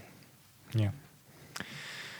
A múlt héten néztük a podcastban a hét szamurájt, tök véletlenül Nem, utolsó szamurájt. De hülye vagyok. Igen, tök véletlenül így jött ki a sorrend, de beszéltünk akkor róla, hogy majd milyen vicces lesz így párba állítani a két filmet, és így nekem ez is nagyon tetszett, hogy ö, azért a, tényleg a utolsó szamuráj az egy dologra hegyezi ki a narratíváját, hogy a szamurájok a tradíció képviselői, uh-huh. a hagyományos japán értékrend, versus a nyugatiaktól megfertőződött, iparosodó, kapitalista, mit tudom én, és, ö, és, és azért ez mennyire árnyaltabb ez a történet. Itt. Ez, ez a film is tök jól megmutatja, és ez nem már emiatt is újszerű volt a Kurosawa, mert valószínűsítem, hogy a, a klasszikus Jiraigeki filmben sokkal inkább ez a, a, a hősies, lovagias, megmentő szamurájok szerepelhettek. Úgyhogy ez mar- marha érdekes szerintem ez a, ö, ennek a filmnek ez a az, hogy ennyire, ennyire részletesen kifejti, meg ennyire részletesen belepillantunk a Hát meg ugye eleve az az egyik alapkonfliktus a falusiakról, hogy el kell dugni a lányokat, mert majd jönnek a szamurájok, azt jól Ja. megbolondítják a lányokat, és elviszik, mm-hmm. és megerőszakolják, és akkor inkább vágják le a hajukat, és legyenek fiúk. Szóval, hogy rögtön egyébként egy olyan képet fest a szamurájokról, ami nem annyira hízelgő, Ö, és hát aztán, aztán megjön mégis a lánglelkű, hőszerelmes fiatal szamuráj, aki, aki, hogy- aki meglátja a lányt, és szerelem szövődik. De hogy aztán ez is, hogy a, a film fináléjába, amikor a, az utolsó nagy csata előtti előesté, mivel telik a filmben Igen. 10 perc, azzal, hogy ez a falusi apuga keresi a lányát, megtalálja izé, a fiatal ja. hőszerelmessel, elkezdi verni a lányát, meg hogy, meg hogy úristen, most akkor meg lett, meg lett becstenítve, igen. igen. És akkor, és akkor ezt, ezt kell kezelnie a Igen. főnöknek, hogy így próbálja A így, fiatal így szamuráj meg ott kussodik, és nem szól semmit. igen, és ott, igen. Szóval igen, ez, ez, igen, ez, és, egy és nagyon ez, érdekes. ez, ez, ez a, tényleg a drámai tetőpontnak a, a küszöbén erre rászán időt a Igen. film, hogy Ami- itt egy, ami- egy falun igen, belüli egy perpatvar, igen. Közben meg, közben meg ilyen tök baljós készíti elő az egész másnap Ja. hajnali Igen. csatát, de ez tényleg, az nekem is feltűnt, hogy hú, itt mire, nem is az, hogy mire van idő, de hogy igen, tehát nem az, hogy na, aludjatok férfiak, holnap nagy nap van rátok, hanem, hanem családi perpatvar van, és, és, és ennek az apának ez most éppen nagyobb drámája, mint hogy még jön nyolc bandita, azt majd valaki levágja Igen, őket. mert, mert azt is lehetett volna, hogy ugye föl, fölviszi a szakét a, a, a, a kopasz főnök a, izé, a, a Mifunéhez, és akkor, hogy mondjuk velük legyen egy hosszú beszélgetés, Igen. amiben a Mifune, hogy úristen, a bűntudat gyötör, ja. szenvedek, izé, tehát egy, ez, ez, ez lenne egy, nem tudom, klasszikusabb ö, nem tudom, ilyen tényleg ilyen csata előesti izé, karakterépítő Mhm. drámai pillanat, de nem, hanem egy mellékszereplőkkel foglalkozik a film, és, és közben meg ezen keresztül meg mégiscsak az alapmoralitással, azzal, Igen. hogy itt van egy csata, le lesznek győzve a banditák, de közben meg itt történnek olyan drámák, amikbe szerepet kapnak ezek a szamurájok, és akkor ezzel mit kezdenek közben? Igen. Olvastam, hogy milyen érdekes, amikor ugye, tehát ez a, ez a fiatal szamuráj srác, aki még, aki, tehát ő a, ő a Benjamin, és még az elején óv, óvják, és akkor aztán férfivé válik a, a szerelem által is, meg aztán tényleg ölni fog, ja. hogy, ő, hogy ugye ő rábukkan erre a lányra a, egyszer a, az erdőbe, és akkor rájön egy lány, és akkor szerelmesek lesznek egymásra, de úgy jön rá, hogy lány, hogy, hogy így birkóznak, fiú vagy, igen, verekednek, és tulajdonképpen megfogja a mellét. És akkor egyszer csak így visszakapja a kezét, rájön, hogy ez nő. És olvastam, hogy ez teljesen példátlan volt Wow. az a filmtörténelemben, de nem csak Japánban, hanem nyugaton is. Tehát olyan nem volt, hogy egy férfi direktbe, még akkor is, ha ruhában van, egy nőnek a melléhez hozzáér. Tehát, hogy ez egy, ez egy ilyen nagyon bátor dolog volt, és, és ugye, hát tehát a forgatókönyv is azt mondja, hogy ez egy véletlen dolog, és, és a sztorinak meg is ágyaz, de akkor is. Ja, ja. Akkor is, szóval Kurosawa nagyon forradalmi volt. Nem tudom, emlékeztek-e az Every Frame a Painting-nek a videójára a Kuroszaváról, vagy megnéztétek-e most esetleg? Én szerintem régen láttam az ilyen, ilyen moz, moz, vagy ez a, az a, a természeti elemekről szólt, vagy a mozgásokról? Inkább a vagy... mozgásokról, Aha. igen, hogy hogyan kezeli az embereket, a tömegeket a Kuroszava. Mert ö, egy picit még ez olyasmi, amit még nem pontosan így fogalmaztunk meg, vagy nem érintettünk ennyire, hogy a két dolog egyrészt, amit az egyik, hogy a, rengeteg a tömegjelenet, amikor tényleg mind a száz falusi ott van a képen, és nem is kell, hogy egy csataja legyen, hanem csak egy egyszerű szituációban, ahol mondjuk a kopasz ö, ö, szamuráj hősködik, akkor, akkor kivonul a fél falu, uh-huh. és akkor bámulnak, hogy mi történik. Ezeket is iszonyatosan jó kezeli a Kuroszava, egyrészt ez így a tétet is tök jól megteremti, meg ugye a, a, a, a léptéket a dolgoknak így megadja, hogy mindig ott van egy óriási tömeg, és azok ilyen szép összhangban reagálnak a történetekre. Igen. Másik, amiről beszél a Tony Zhou ebben a videóban, az a, az az emberek mozgatása a, uh-huh. a kamerával, a, kép, a képen belül, és, és ezzel együtt a kamerának is a mozgása. És ebben nagyon emlékeztem erre a jelenetre a videóból, és egyből beugrott az Every Frame Painting, amikor a filmben sor került rá, amikor meghal a, talán az első a hét szamuráj közül, uh-huh. és akkor nagyon elkomolyodik a műfüne. És van ez a jelenet, amikor így azt hiszem, hogy nem is temetik azt az ürgét, és akkor van ez a domb, Igen. és kitűzi a zászlót. Ez ilyen iszonyatosan hosszan követi ott a kamera, hogy a dombról lesigyed közben a fél falu, így figyeli őt, hogy mit csinál, felmegy valami háztetőre, ott leszedi az átlót, ott magával viszi, és ez mind végig vágatlanul csinálja, Aha. és közben itt tényleg száz embert koreografál folyamatosan a koroszava, és az ő mozgások az így hullámzik, így, így a, a jelenetnek az érzelmi hullámával együtt változik, és így a fizikalitásban benne van tényleg, hogy milyen érzelmeken mennek át ezek az emberek hihetetlen koreográfia van benne abban a szegmensben, főleg amiatt, hogy mondom, közben a kamera is folyamatosan Igen. forog jobbra-balra. A, a másik, amit ki szoktak emelni, hogy hogy, hogy használja a természeti elemeket, az eső, a tűz, a víz, tehát nem, köd, és, köd, és nem, nem kis pálya, tehát ott, ott komoly épületek égnek, aha, ö, aha. meg több épület, meg tényleg olyan eset, tehát hogy az a durva, hogy röhögtem is, hogy na, ezt ma nem engednék, hogy így érzed, hogy kezdődik a nagy csata jelent, és látszik, hogy ez most egy óráig fog tartani, és elkezd esni az eső. És akkor tudod, hogy anyám, akkor ezt most esőbe fogják végig tolni, de hát százszor drámaibb. És, és hogy nála nagyon sokszor a, az érzelmi dolgokat ilyen, ilyen természeti elemekkel, villámmal, uh-huh. dörgéssel, viharral, tűzzel, vízzel jelenti meg. Egyébként ez nagyon tetszik nekem, amikor ég az a malom, amikor rajta ütnek a bandit, vagy nem is malom, eh, ez egy malom, a, a banditáknak a, a főhadi szállásán, és akkor ég, és közben esik az eső, és szóval nagyon, nagyon virtuóz módon kezeli ezeket a dolgokat, és hát ettől nagyon mozis lesz.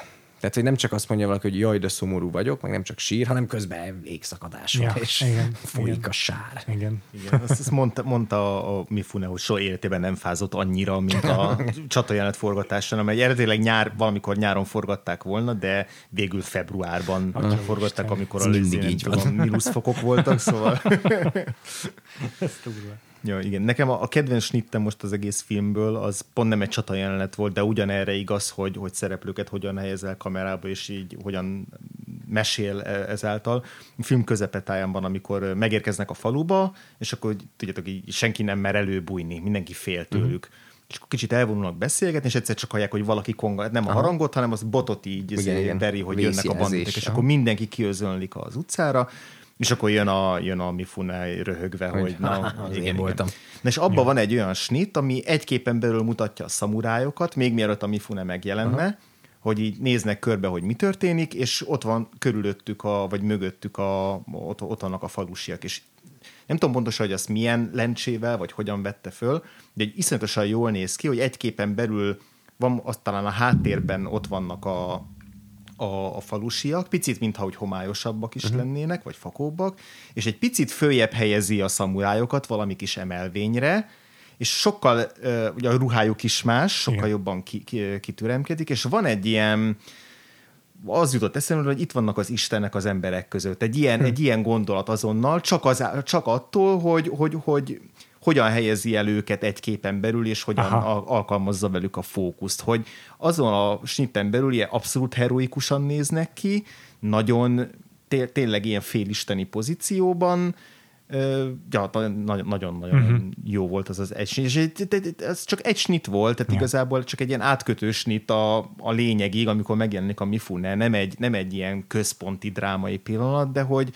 de hogy az az első olyan jelenet, ahol a, a, a sok falusi, meg a szamurájok tényleg egy képen belül vannak, ami aztán később rengetegszer megismétlődik. És hogy ezen az egy képen belül rögtön közvetíti számunkra, hogy milyen lesz az ő viszonyuk, hogy itt lesznek a falusiak között, de igazából mindig külön lesznek tőlük, és ők mindig ö, kívülállók lesznek így a falun belül. Every frame a painting. Igen. De erről beszéltünk nem olyan régen volt a Patreon adásunk a Spielbergről, a, mikor az Indiana Jonesnak 30. évfordulója, 40. évfordulója volt, hogy nála is tényleg minden egyes képkocka az így alaposan meg van komponálva, sosincsen csak így funkcionálisan fölvéve semmi, csak azért, hogy mert el kell mesélni valamit a történetet, hanem, hanem mindent átgondol. Legalábbis a korai filmjeiben abszolút, de szerintem még most is, amikor már rutinosabb rendező, akkor is ö, ugyanilyen alapos a Spielberg, csak most már tényleg valószínűleg ez kisújból megy neki. És hogy mennyire, mennyire, egy csomót lamentáltunk azon, hogy mennyire kevesen veszik a fáradtságot ezekre a dolgokra. Mm, A mai nagy rendezők közül a Hollywoodi rendszeren belül. jót tesz a filmnek. Ja, ja, ja.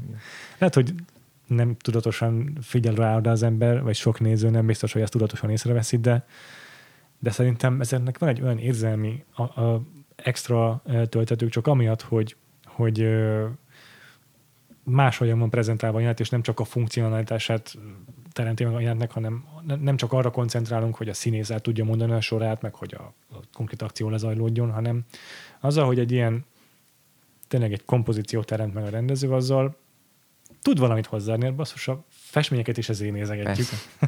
Igen. Most egy gyors kitérőt hadd tegyek, hogy ha már szóba került Spielberg, és ugye itt voltál a West Side Story adásunkban, és ott filozofáltunk arról, hogy na vajon milyen lesz majd az új film, megnézted az új előzetest? Persze. Na és mit szólsz hozzá? Én még nem láttam az új Én, én, én láttam. A, érdekes, hogy amikor a teaser kijött, Aha. Aha. akkor az volt az érzésem, hogy tehát volt egy olyan érzésem, hogy mintha snitről snitre a régit látnám, ami biztos nem volt véletlen, és most néztem ezt az...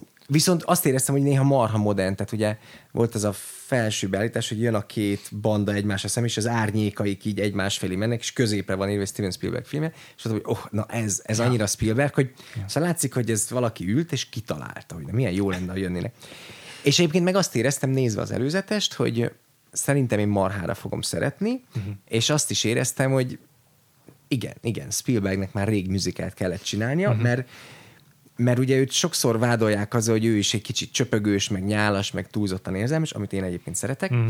és ez egy musicalbe viszont sokkal jobban elfér, sőt, helye van, mm-hmm. viszont látszik, hogy, a, hogy az, a, az a kamera balett, amit ő tud, meg hogy a színészeket mozgatja, hogyha az táncával alakítva, akkor meg mi, tehát én azt gondolom, hogy ő most csúcsjára járatja magát. Amikor a Tintint néztem, akkor éreztem ezt, hogy mivel ott ugye animációt csinált, és, és nem voltak fizikai korlátok, olyan szinten kiélte magát egy-két szekvenciában, uh-huh. én egy picit most ezt várom, uh-huh. hogy, hogy, hogy, hogy egy picit, tehát mivel musical lesz, meg olyan, olyan érezhetően díszletben játszódik sokszor, de a műfaj ezt megengedi, ezért most olyan nagyon Spielberges lesz.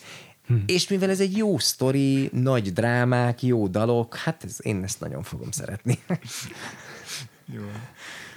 Tényleg nagyon-nagyon kuroszalás egy csomószor a, a, Spielberg ezekben, a, ezekben az ilyen hosszú egysnitesekben, ahol... Mhm. Mert hogy tényleg nem az az egysnites a Spielbergnél, nem az a turváj bennük, hogy most egy olyan koreográfiát tolnak le a saját és ez hanem... az is jó, tehát hogy mondjuk a, a Cuaronnak így emlegetik az Aha, ember, hogy micsoda aha. virtuóz egysnitek, tényleg azok, és tényleg nagyon jók, és egyébként azok is a, a sztorit szolgálják, de a Spielbergnél tehát sokkal kevésbé veszed észre, és ezek, néha ezek az egysnitek csak, csak Másfél perc. múlva. Igen, igen, 50 másodperc, Ja. meg egy 10, Ja. de de mégis egy olyan dolgot old meg egy snitbe, amit más nyolc snitben oldana meg. És egyébként pont azt hiszem a talán a Samuel L. Jackson panaszkodott ezen, hogy ő már annyira úgy, hogy bemegy, és akkor tudod, közeli, ja. ansnit, közel, tehát hogy felvesznek egy kettős, te, te oldalad, másik oldalad, te oldalad, másik oldalad, és akkor végre egyszer csak jön valami rendező, mondja ő, amikor azt mondja, hogy ti jöttek, és akkor majd valaki közel lép, és akkor majd befordul a kamera fel, és akkor a másikra áthúzzuk a fókuszt, és mondja, hogy ettől ő annyira be tud izgulni, hogy ja, hogy egybe felveszünk egy jelenetet, nem pedig ilyen három mondatonként, és,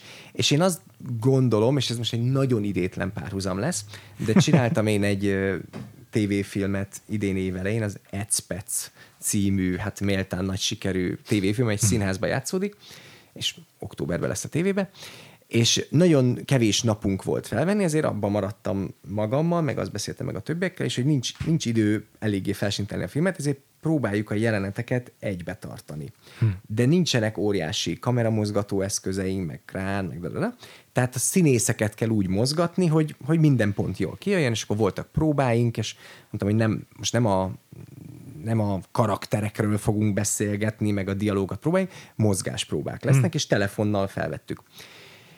És felvettük a filmet, és az első tapasztalat az volt, hogy mennyire élvezik a színészek, hogy, hogy nagyon a részévé váltak a jelenetnek. Tehát nem az, hogy valakinek vesszük a közeléjét, a többiek meg melegítőbe állnak a kamera mellett, cigiznek, és közben végszavaznak neki, hogy neki működjön, hanem mindenki benne van a jelenetben, mindenki látszódni fog mindjárt, tehát száz százalékon kell teljesítened másfél percig. Uh-huh.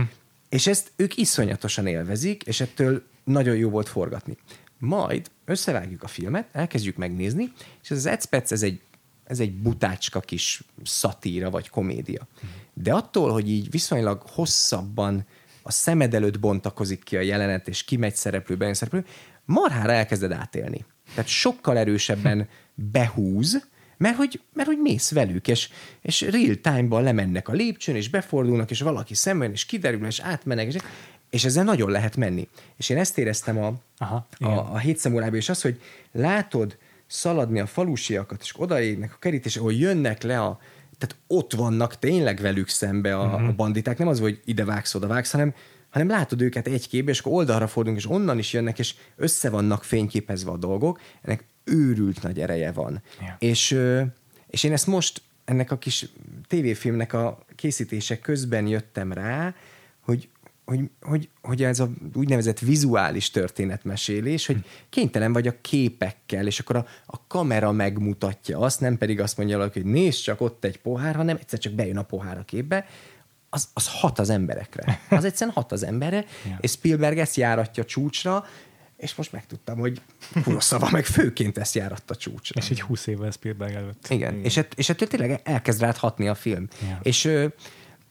és ugye mostani példa a mi házunk tájáról, tehát a Saul fiába is ez működik borzasztóan, és aztán az is már kezd elkopni sokak másolás által, hogy mész valakivel, és vala együtt befogadod, meg tényleg az ember gyermekébe is ez működik, hogy megy be abba az ostromlott házba, és mivel mész vele, egy pár perc múlva ez rád ragad.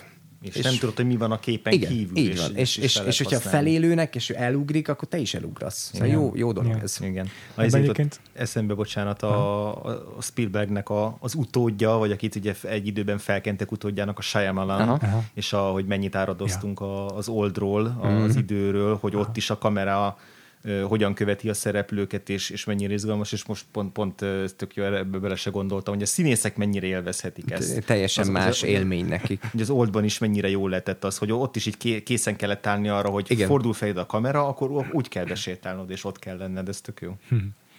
Az nagyon fontos, de tök apró, biztos nagyon apró trükk, csak nekem, mint laikusnak tetszik ez a dolog, hogy ahhoz, hogy ez tényleg be tudjon téged rántani, mint néző, a, arra figyelnie kell a rendezőnek, hogy amikor mozgatja a kamerát, akkor az motivált mozgás legyen, Így kövessen valakit, és erre a Kurosawa mindig baromira figyel.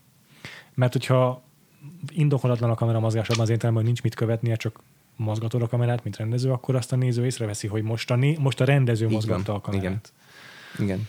És ez, hogy így beránt, az amiatt van, hogy te most arra a szereplőre figyelsz, hogy a műfének mit rohangálod fel alá. Igen. Igen. És hogy ez, ez, ez, hogy a karakterhez kapcsolódik az a kameramozgás, vagy a akcióhoz, vagy a történet, igen. vagy az érzelmi, érzelmi szint, de hogy igen, valami Igen, és egyébként legyen. én ezt nagyon, én ezzel nagyon egyetértek, és ezt tehát én ezt a Spielberg filmekben Aha, kezdtem el nézni. persze. Tehát a kamera akkor fog elfordulni, ha valami azt elviszi idézőjelben, elmegy egy, egy Ja. karakter. De például a Shyamalan ezt egy kicsit másképp Igen, csinálja, igen. és az oldalon van, ami egyébként szerintem a, az operatőrétől jön, akinek most elfelejtettem, Ja, ja, ja, valami ja. Gal, Gal, Giulakis? Giulakis? valami ilyen igen, neve, akinek én a, a, a, ez a valami követnél uh-huh. figyeltem föl rá, Aha. és ott például elképesztően indokolatlan Mhm. uh-huh. idézőjelben, tehát ilyen elkezd a kamera körbe menni, viszont ez olyan irtózatos feszültséget teremt, tehát érzed, hogy a a rendező meg az operatőr szórakozik veled, de ott megy körbe, akkor most úristen mit fog mutatni, úristen mit fog mutatni, úristen mit fog mutatni, és, hogy, és az oldban azt éreztem, hogy na ezt csúcsra járatják, Igen. hogy, hogy ott nagyon jel, de mondjuk a Shyamalan filmek ilyenek, hogy ott nagyon markánsan ott van a, az operatőr, vagy a, a rendező, de hát most tök jól egymásra találtak ezzel a. Egyetértek. És ez tök fontos, hogy tudatosan rúgja fel ezt a nagyon Igen, alapszabályt, így és ez tök Igen. fontos hatást vált ki ezzel, tekintetleg. Um, Spielbergnél szerintem azon a fontos különbség, hogy mondjuk igen, megnézed a cápát, akkor az ilyen szempontból valami kuraszavás, hogy csak szereplők mennek fel, Igen. közel, meg távol akart, mit tudom én.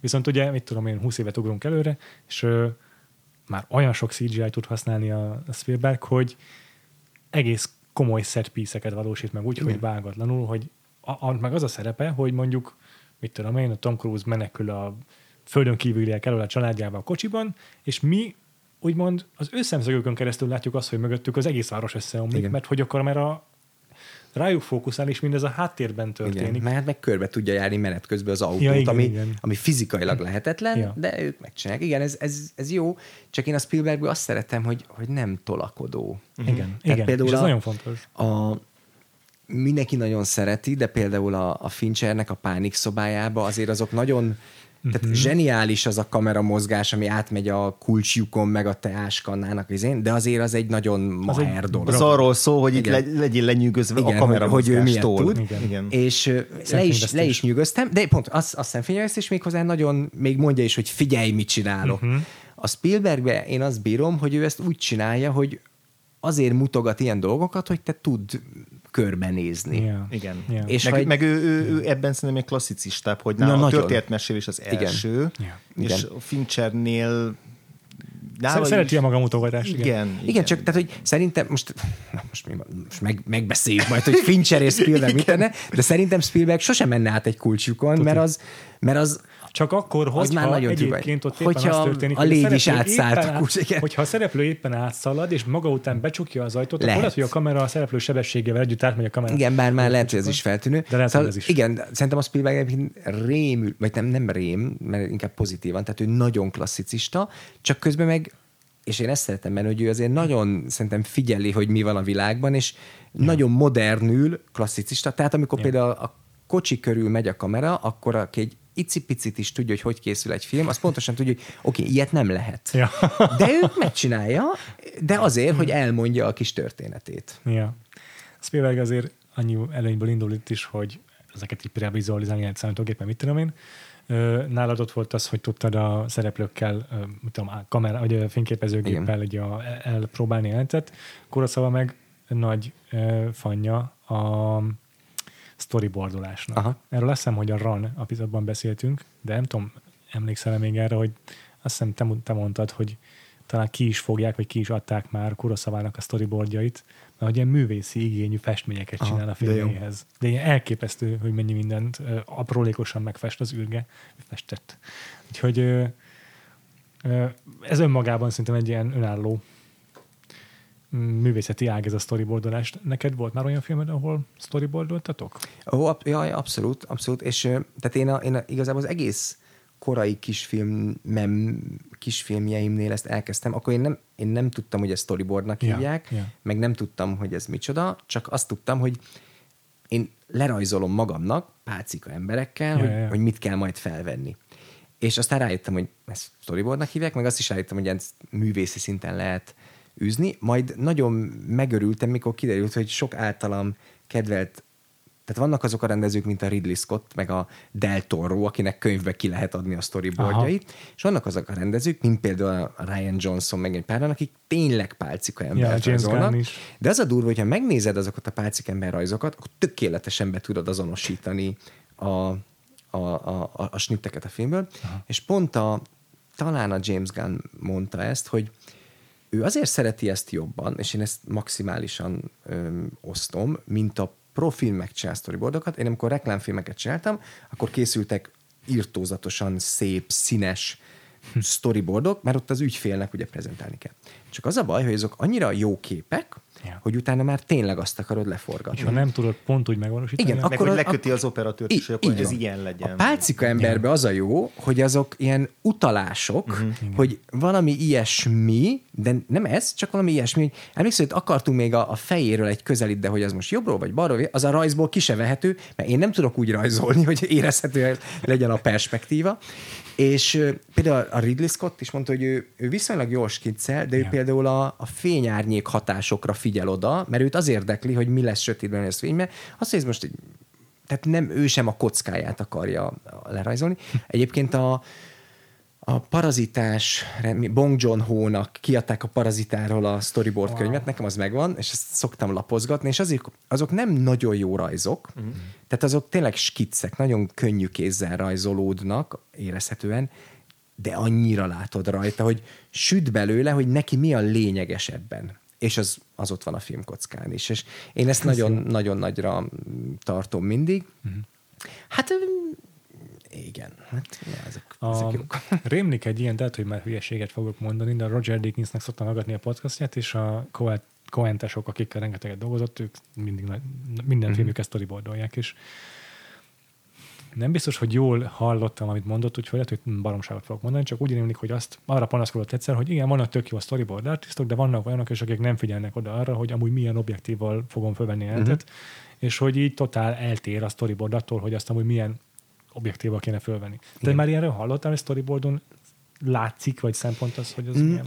Egyébként látószöggeből van felvéve? Tehát van, van olyan storyboard artist, aki ezt már érti, meg Aha. ugye vannak most már storyboard uh, szoftverek, ahol, wow. ahol tudsz, tehát behívsz egy kert, tehát vannak ilyen presetek, ja. hogy kert, vagy erdő, vagy országút, vagy konyha, vagy valami, és akkor beleraksz egy ilyen bábút, aminek be is tudod mozgatni a kezét, majd megadod, hogy 50 mm-es, vagy 70 vagy valami, wow. és, akkor, és akkor tulajdonképpen így storyboard-szerű kockákat lehet gyártani.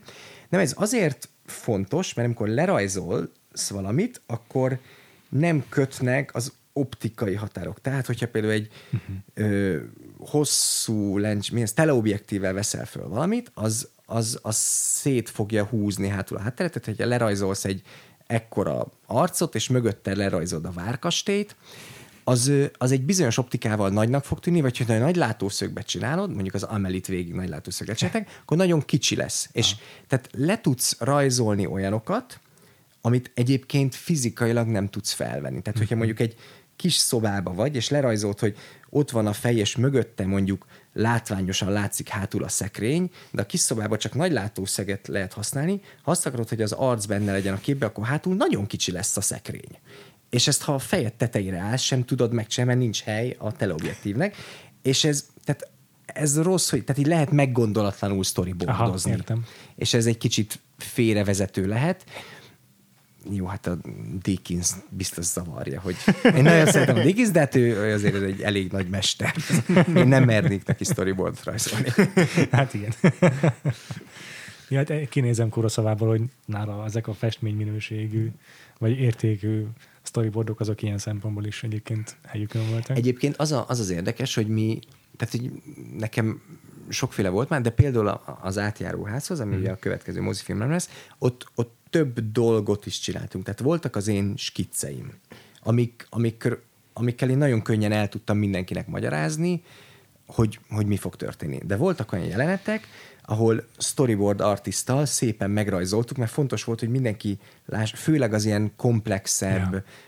Technikailag nehéz jelentek, uh-huh. hogy ez tényleg milyen snittekből áll, és abban a snitben mi van benne. Uh-huh. És voltak úgynevezett konceptartok, amit én régen teljesen ilyen úri-múrinak tartottam, hogy festegetünk ilyen képeket, ami, amire most láttam, hogy mennyire iszonyatosan fontosak, hogy vannak olyan jelenetek, aminek megpróbáljuk a világát Aha. megtippelni, és akkor bejön egy koncept artist, aki nem csak rajzol, hanem fest.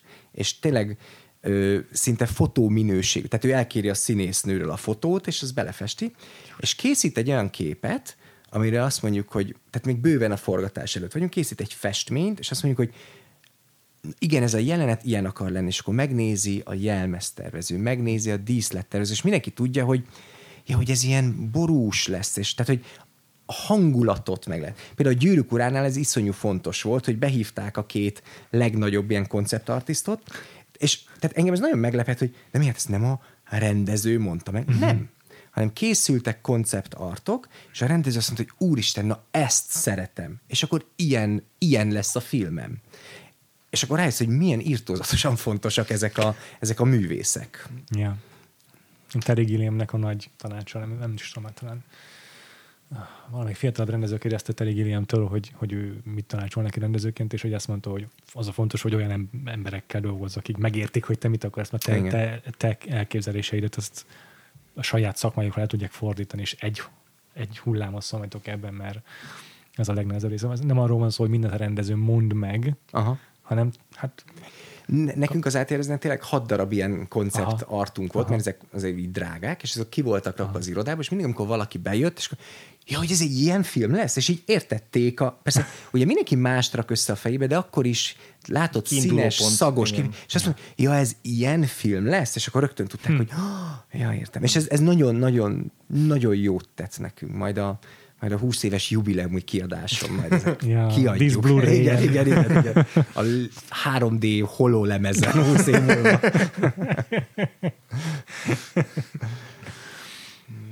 Ezek szerintem nagyon érdekes részei a filmkészítésnek, ezekről mindig szeretek hmm.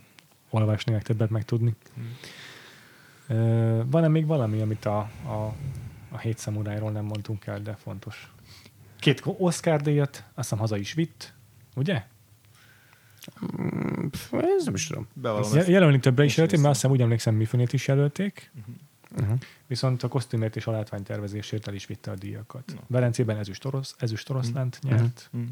Úgyhogy ez tényleg nagy ö, utat jár be itt a ja. nyugati világban is. Én még talán csak azt húznám alá még egyszer, mert ezt nagyjából már elmondtuk, hogy ö, most azért főleg a rendezésre fókuszáltunk, hogy mint ö, forgatókönyv, meg mint ö, történetfelépítés mondjuk szövegszinten vagy cselekmény szinten is mennyire jó a ritmus ennek a filmnek, és hogy mennyire nem véletlen, hogy, hogy hány alkotó nyúl hozzá ehhez a, ehhez a szüzséhez, meg ehhez a, ehhez ja. a cselekményépítéshez, mert tényleg annyira jól össze van rakva ez, amit mondtunk, hogy megalakul a csapat, megismerjük a szereplőket, egy rövid vándorlás, ahol látjuk őket, megismerjük a dinamikájukat, akkor utána a felkészítés, akkor a kétségek, akkor az első csata, a kis előjelek, hogy mi először mi csak három ember. Igen. Tehát, hogy annyira szépen építi föl ezt a, uh-huh. ezt a ilyen klasszikus, nem tudom, kalandfilm vagy akciófilm történetet, hogy ez tényleg annyira tálcán kínálja magát szerintem elemzésre, meg arra, hogy valaki így ezt ilyen, ilyen bare bones, ilyen le, ilyen, ilyen csontvázra le, lecsupaszítsa, és akkor na, erre rá lehet aggatni már igazából bármit. Pluszba. Szinte bármilyen más külsőséget, más zsánert. Igen, igen, igen. igen. igen. Én meg nagyon mindenkinek azt ajánlanám, hogy ne, ne rettenjenek meg a három és fél órás játékidőtől, tehát szerintem tényleg érdemes neki ugrani. Én például most, tehát én tényleg nagyon szeretném újra megnézni, nagyon már, én óriási Bemmozi rajongó lettem az elmúlt pár évvel, és ott simán feltűnhet még mondjuk a hét szemúna, és akkor rohanok, megnézem moziba. és amit én nagyon szeretek benne, hogy van benne intermission, van benne Igen. szünet, amikor ott, ott öt percig ott csak ki van írva, hogy szünet, és szól egy zene, és legjobb dolog. Hát ez a epic. Tehát ez mennyire király ez. Abszolút. Igen. Egyébként csak jelölték erre a két oszkára is, a ja. Mifune nem kapott jelölés sajnos.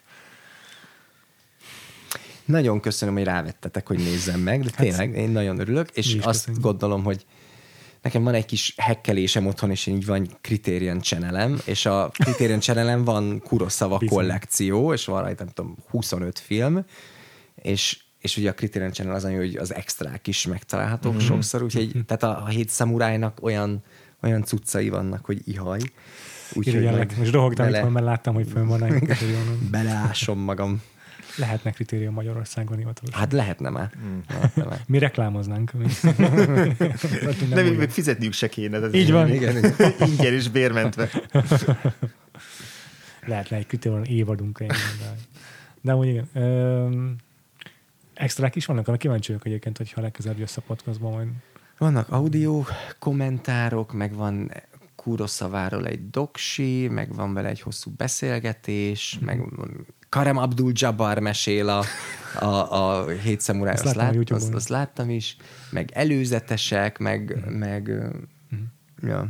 Szóval, de olyan, olyan izgik. Ja. A Rashomont azt nagyon szeretném még pótolni, azt én nem láttam. Meg a, a Star Wars miatt érdekel a Hidden Fortress, nem tudom mi a magyar címe, vagy a japán címe. Általában az kicsit, az picit lehet, hogy pont az uncsib, ez egy kuroszalák egyike, nem Te- tudom. Teljesen jó, láttad? teljesen jó. Az, az, az jóval kalandosabb, meg jóval ilyen tényleg mesésebb egy picit, de hogy tényleg nagyon jó egyrészt végignézni benne, hogy miket emel át a, a George Lucas, meg, meg egyébként mint történet is tök működik, és abban is vannak ilyen lenyűgöző tömegjelenetek, tehát én abszolút, abszolút tudom ajánlani. Meg én most nagyon ehhez a high and low, Igen, az... Én ahhoz kaptam Én is. kedvet, mert hogy az, az meg ugye egy modern szett, tehát hogy az nem egy Ó, szamuráj film, egy hanem az egy... történet, azt Igen, hiszem, és, és a mai, vagy mai, tehát akkori ja. Japánban játszódik, és nagyon kíváncsi vagyok, hogy, hogy modern épületek, jelmezekben ezt, ezt hogy adja elő Kurosawa magát, és wow. Wow. meg, hogy az is egy jó film. Uh-huh. Úgyhogy hát szerintem el, elkezdem nézegetni ezeket, mert, mert tehát, hogy annyira kellemes csalódás volt, mert én volt már én, na, akkor most megnézem a, nem tudom, ennek a rendezőnek a filmét, és ja. nézegettem, és azt mondom, értem, csak ez engem igazából nem érdekel. Mm. És az olyan kicsit olyan bénának érzem magam, erre most meg azt érzem, hogy hú, ez nagyon érdekel. Mhm. Mm-hmm. Igen. És tök hogy ez tényleg nem olyan, hogy ez az egyetlen, ami ilyen betalál a nyugati közönségnek, hanem így bármelyiket ki lehet emelni, és így iszonyatosan jól fogunk szórakozni rajta. Így biztos, hogy a kérdés, meg egy csomót beszéltünk már arról, hogy mekkora hatású Kuroszava, de most így egy ilyen kérdés azért hadd tegyek fel, hogy amikor nézted a filmet, akkor éreztél egy, egy konkrét jelenetnél, vagy egy bármilyen rendezői megoldásnál lehet, hogy ezt azt mondtad erre, hogy hú, ezt de lenyúlni és megcsinálni. Ja, én pontosan tudom, hogy mit fogok legyúlni. Tehát az egyik az, hogy tehát én effektíve lerajzoltam magamnak két olyan, tehát az egyikben négy ember ül, és olyan egyszerűen, de kreatívan ültette Aha. le őket, hogy azt éreztem, hogy én ezt bárhova át tudom majd emelni, ahol nekem négy embert kell leültetni. A másik az meg egy, egy olyan, az sem egy túl bonyolult beállítás, de amikor a, a a, a, a, a, bolondcsávó utána szalad a banditáknak, amiféle, és ja. megtalálja a lovaikat, és akkor látja, hogy jönnek, és akkor így gyorsan így felszalad a fára, és onnan nézi őket, és, és az eleve így, tehát ez úgy van felvívva, hogy így szalad, fentről látjuk, tehát valószínűleg már a fa környékén van eleve a kamera, és így szalad, és oda szalad a, elszalad a messzeségbe a lovakhoz, aztán visszajön, és így a kamera előtt felmászik magasra, és akkor közelébe van ő és mögötte, és azt éreztem, hogy ez egy annyira, tehát ezek olyan kamera, ez a kamera és színész mozgatás, a staging and blocking, ami egy ilyen panel, hogyha nekem valaha majd magasan kell lennem a kamerával, ahova fel kell hozni a színészt, akkor ezt, ezt egy az egybe tudom majd használni. Tehát ez, tehát ez a belső vágás, hogy totálból jön, beszalad, hátraszalad, visszaszalad, felmászik, mögötte meglátjuk, hogy jönnek a többiek, és, és hittem már egy percet egybe tudtál tartani, úgyhogy végig izgalmas. Aha. És én ezt Amilyen- kétszer-háromszor visszatekerem, így értelmezem, hogy ezt hogy kell csinálni, és akkor azt megjegyeztem. Értem. Amilyen izgága módon rohangál a Mifune ebben a filmben, ezért ott a fókusz pulder biztos, hogy Az, igen, igen, igen. Az biztos. Jó, nagyon én is köszönöm, hogy ezt a filmet választottad a különböző lehetőségek közül, amiket Mhm. uh-huh. felkínáltunk, és, és, és nagyon lelkesen várom, hogy majd miket mondasz a többi Kurosawa filmről, hogyha egyszer visszajössz hozzánk, úgyhogy már láttál másokat. És, és akkor azt áruld el, hogy jövő héten mit fogunk megnézni a podcastban. Ja, hát ez jó, mert még nem döntöttem el. Kettő között, majd most eldöntjük Na, közösen. Tehát kettő közötti pródom. Sok, sok ilyen kedvenc film van, de amiről is szívesen beszélgetnénk, az, az vagy a Tom Tickvernek a parfüm, hmm. vagy pedig a Devi, Danny Villeneuve-nek a, a Sicario, hmm. vagy az Arrival, de inkább most mondjuk a Sicario, uh-huh. és tehát mind a kettőről szerintem tök jókat lehetne beszélgetni, mind a kettőt nagyon szeretem, és, és most így eszembe jutottak a minap, amikor kérdezted, hogy na, akkor mi lesz ez, és, és így végmentem magamban egy ilyen, nem tudom, tízes listán, és volt még rajta egy pár, de aztán arra jutottam, hogy erről a kettőről tök jó lenne beszélgetni, és mind a kettőről ugye a, a, a Danny Villeneuve az, az, az most ugye aktuális, Aktuális. aktuális, mindjárt jön a Dűne, és hát a, a Sicario az egy, azt szerintem ez egy akkora mestermunka, mint egy ház. Ja. A parfümről meg mindig rájövök, hogy azt sokkal kevesebben látták, mint én azt gondolnám, és az meg egy olyan letaglózó mestermű, úgy, hogy én egyébként nem is olvastam a könyvet, Aha. hogy, hogy ez apa, apa, apa minden jó. Úgyhogy... Én hát hajl, hajlok egy legyen? ilyen miatt a Danny Villeneuve-re amúgy, Aha. de a parfümöt még nem láttam, úgyhogy Igen. nem utasítanám vissza se. Igen, igen. Én, én is én úgy jövök, hogy Szikáriót nagyon szerettem, és szívesen beszélek vele, de hogy így picit tudom, hogy mit beszélünk majd Aha. róla a parfümről, fogalmam sincs, mert én Na. se láttam, és arról nem tudom, hogy mit beszélnénk, és ez valahogy izgi. irigyellek titeket, ha nem láttátok a parfümöt. Vegyünk fel egy szikárió adást a Patreonra. Úgyis dűne a napot októberben. Részemről semmi akadálya. Sikárió, nagyon. Így ültem a moziban, és nem, nem hittem, mert semmit nem vártam attól wow. a filmtől, és néztem, hogy ez mi, mert tehát már tizedik percben végem volt. A parfüm az meg, én, én nagyon bírtam már akkor a Tom Tickvert, és így, így kíváncsi voltam, hogy mi lesz, és akkor láttam az előzeteseket, és mondom, fú, hát ez, ez valami nagyon furi dolog lesz, de jó, valami művészfilm, nézzük meg. És engem az annyira lenyűgözött, hogy, hogy mennyire mozi, Hmm. ráadásul ugye az illatokról szól, és azt, hmm. és tehát a film, tehát tényleg szagolni fogsz mindent, amikor nézed. Elképesztő, és pont annyira beteg, meg perverz, amit még szerintem jól esik nézni. Aha. Nagyon, nagyon jó film, meg hát elképesztően nagyszabású. Tehát, Aha. hogy német, vagy Európa, meg az azt szerintem az német film, mert biztos van benne valami más pénz is, de hogy Biztos. azért ez egy, az egy nagyon nagy, nagyon nagy film. Uh-huh. Jó, Figyelj, engem meggyőztem. Akkor legyen a parfüm. Legyen a parfüm. Yay! És akkor gyorsan köszönjük el, az előbb említettem a Patreonunkat, Dűne hónapot tartunk, úgyhogy patreon.com per Vagfolt podcast, keressétek fel. Valószínű, hogy hát ha a hónap végén nem is jutunk el, de a hónap végéig nem is jutunk el, de azért legkésőbb november elején lesz Dűneki beszélünk is. Igyekszünk vendégeket keríteni ahhoz is, de az biztos, hogy heti, a heti rendszerességgel jelentkezünk ott is, újabb, és újabb adásokkal. És tök jó adások vannak, szóval nézzétek, vagy nem, nem nézzétek, hanem Figyeljétek. fizessétek be azt a kis pici pénzt, és örüljetek, mert jó cucc jár érte. És egyébként a támogatói... mondhatom ezt. Köszönjük, nagyon köszönjük. És a támogatói közösségünknek általában azon kívül is, hogy plusz adásokkal jelentkezünk előre, mert elárulunk egy csomó mindent a terveinkkel kapcsolatban, szóval érdemes emiatt is felnézni a, még egyszer a patreon.com per Vagfolt podcast oldalra. Lassan most már szerintem fogunk ott beszélni a jövő évi terveinkről, Nagyon meg nagyon összeállítgatni a Igen. következő évad Jogos. filmlistáját. Figyeljetek emiatt is a Patront, és ezen kívül a Vagfolt Podcast társalgot ajánljuk még a figyelmet ebbe, ami a Facebook csoportunk, úgyhogy a Facebook keresőjébe írjátok be azt, hogy Vagfolt Podcast társalgó, és lépjetek be. Szerintem mire ez az adás kimegy, elérjük a 200 tagot, úgyhogy tök sokan Mhm. vannak ott a csoportunkban, és heti, a heti rendszerességgel, heti többször tök jó beszélgetések szoktak kialakulni, nem csak mi posztolunk, hanem a hallgatóink is, marha jó kis témákról, meg persze az adásainkhoz is tudtok ott kommentárt, akár ehhez is fűzni. És akkor Isti, jövő hétig is hol tudnak téged követni a hallgatóink? Vagy, mi, mi, hogy is? Gyorsan. Vagyok a. Twitteren, Madarász Isti, és vagyok az Instagramon is Madarász Isti. Tévében nézzétek az Ecspecet, és Jövőre. jövőre És jövőre az átjáró, ez valószínűleg húsvétkor lesz egyébként. Húsvétkor? Igen, most arrébb tolják egy kicsit így a Covid para miatt, de meg különben is rájöttek, hogy ez egy ilyen feltámadós film, és akkor az húsvétra nagyon adekvát. erre mindenképpen figyelmeztetjük majd annak idején is az olvasók, a hallgatóinkat, meg reméljük, hogy addig még lesz alkalmunk beszélni veled a podcastban is. És akkor mi is köszönjük a András téged, hol tudnak követni a hallgatóink. Engem Twitteren a Gains alsóvonás alatt. Péter? Szintén Twitteren Freevo néven kettő elvel, Letterboxdon is, mind, azt hiszem mindannyian userek uh-huh. vagyunk, úgyhogy érdemes bennünket követni, mert a filmjeinket, amiket megnézünk, szoktuk ott is naplózni. Esetleg lehet, hogy már ki is lehet uh, silabizálni, hogy mit fogunk jövőre, vagy mit fogunk a következő hetekben megnézni a, patre- a po- podcastban. És akkor a Vagfolt podcastra iratkozzatok fel a kedvenc lejátszótokban, Apple-on, Google-on, Spotify-on is, vagy akár a YouTube-on is tudtok bennünket már követni. Továbbá van weboldalunk vakfoltpodcast.hu, Twitteren is fenn vagyunk, meg a Facebookon is fenn vagyunk, úgyhogy keressetek rá a Vakfolt Podcastra mindezeken, hogyha akartok bennünket követni. És akkor jövő héten visszatér Moderász Isti a parfümmel.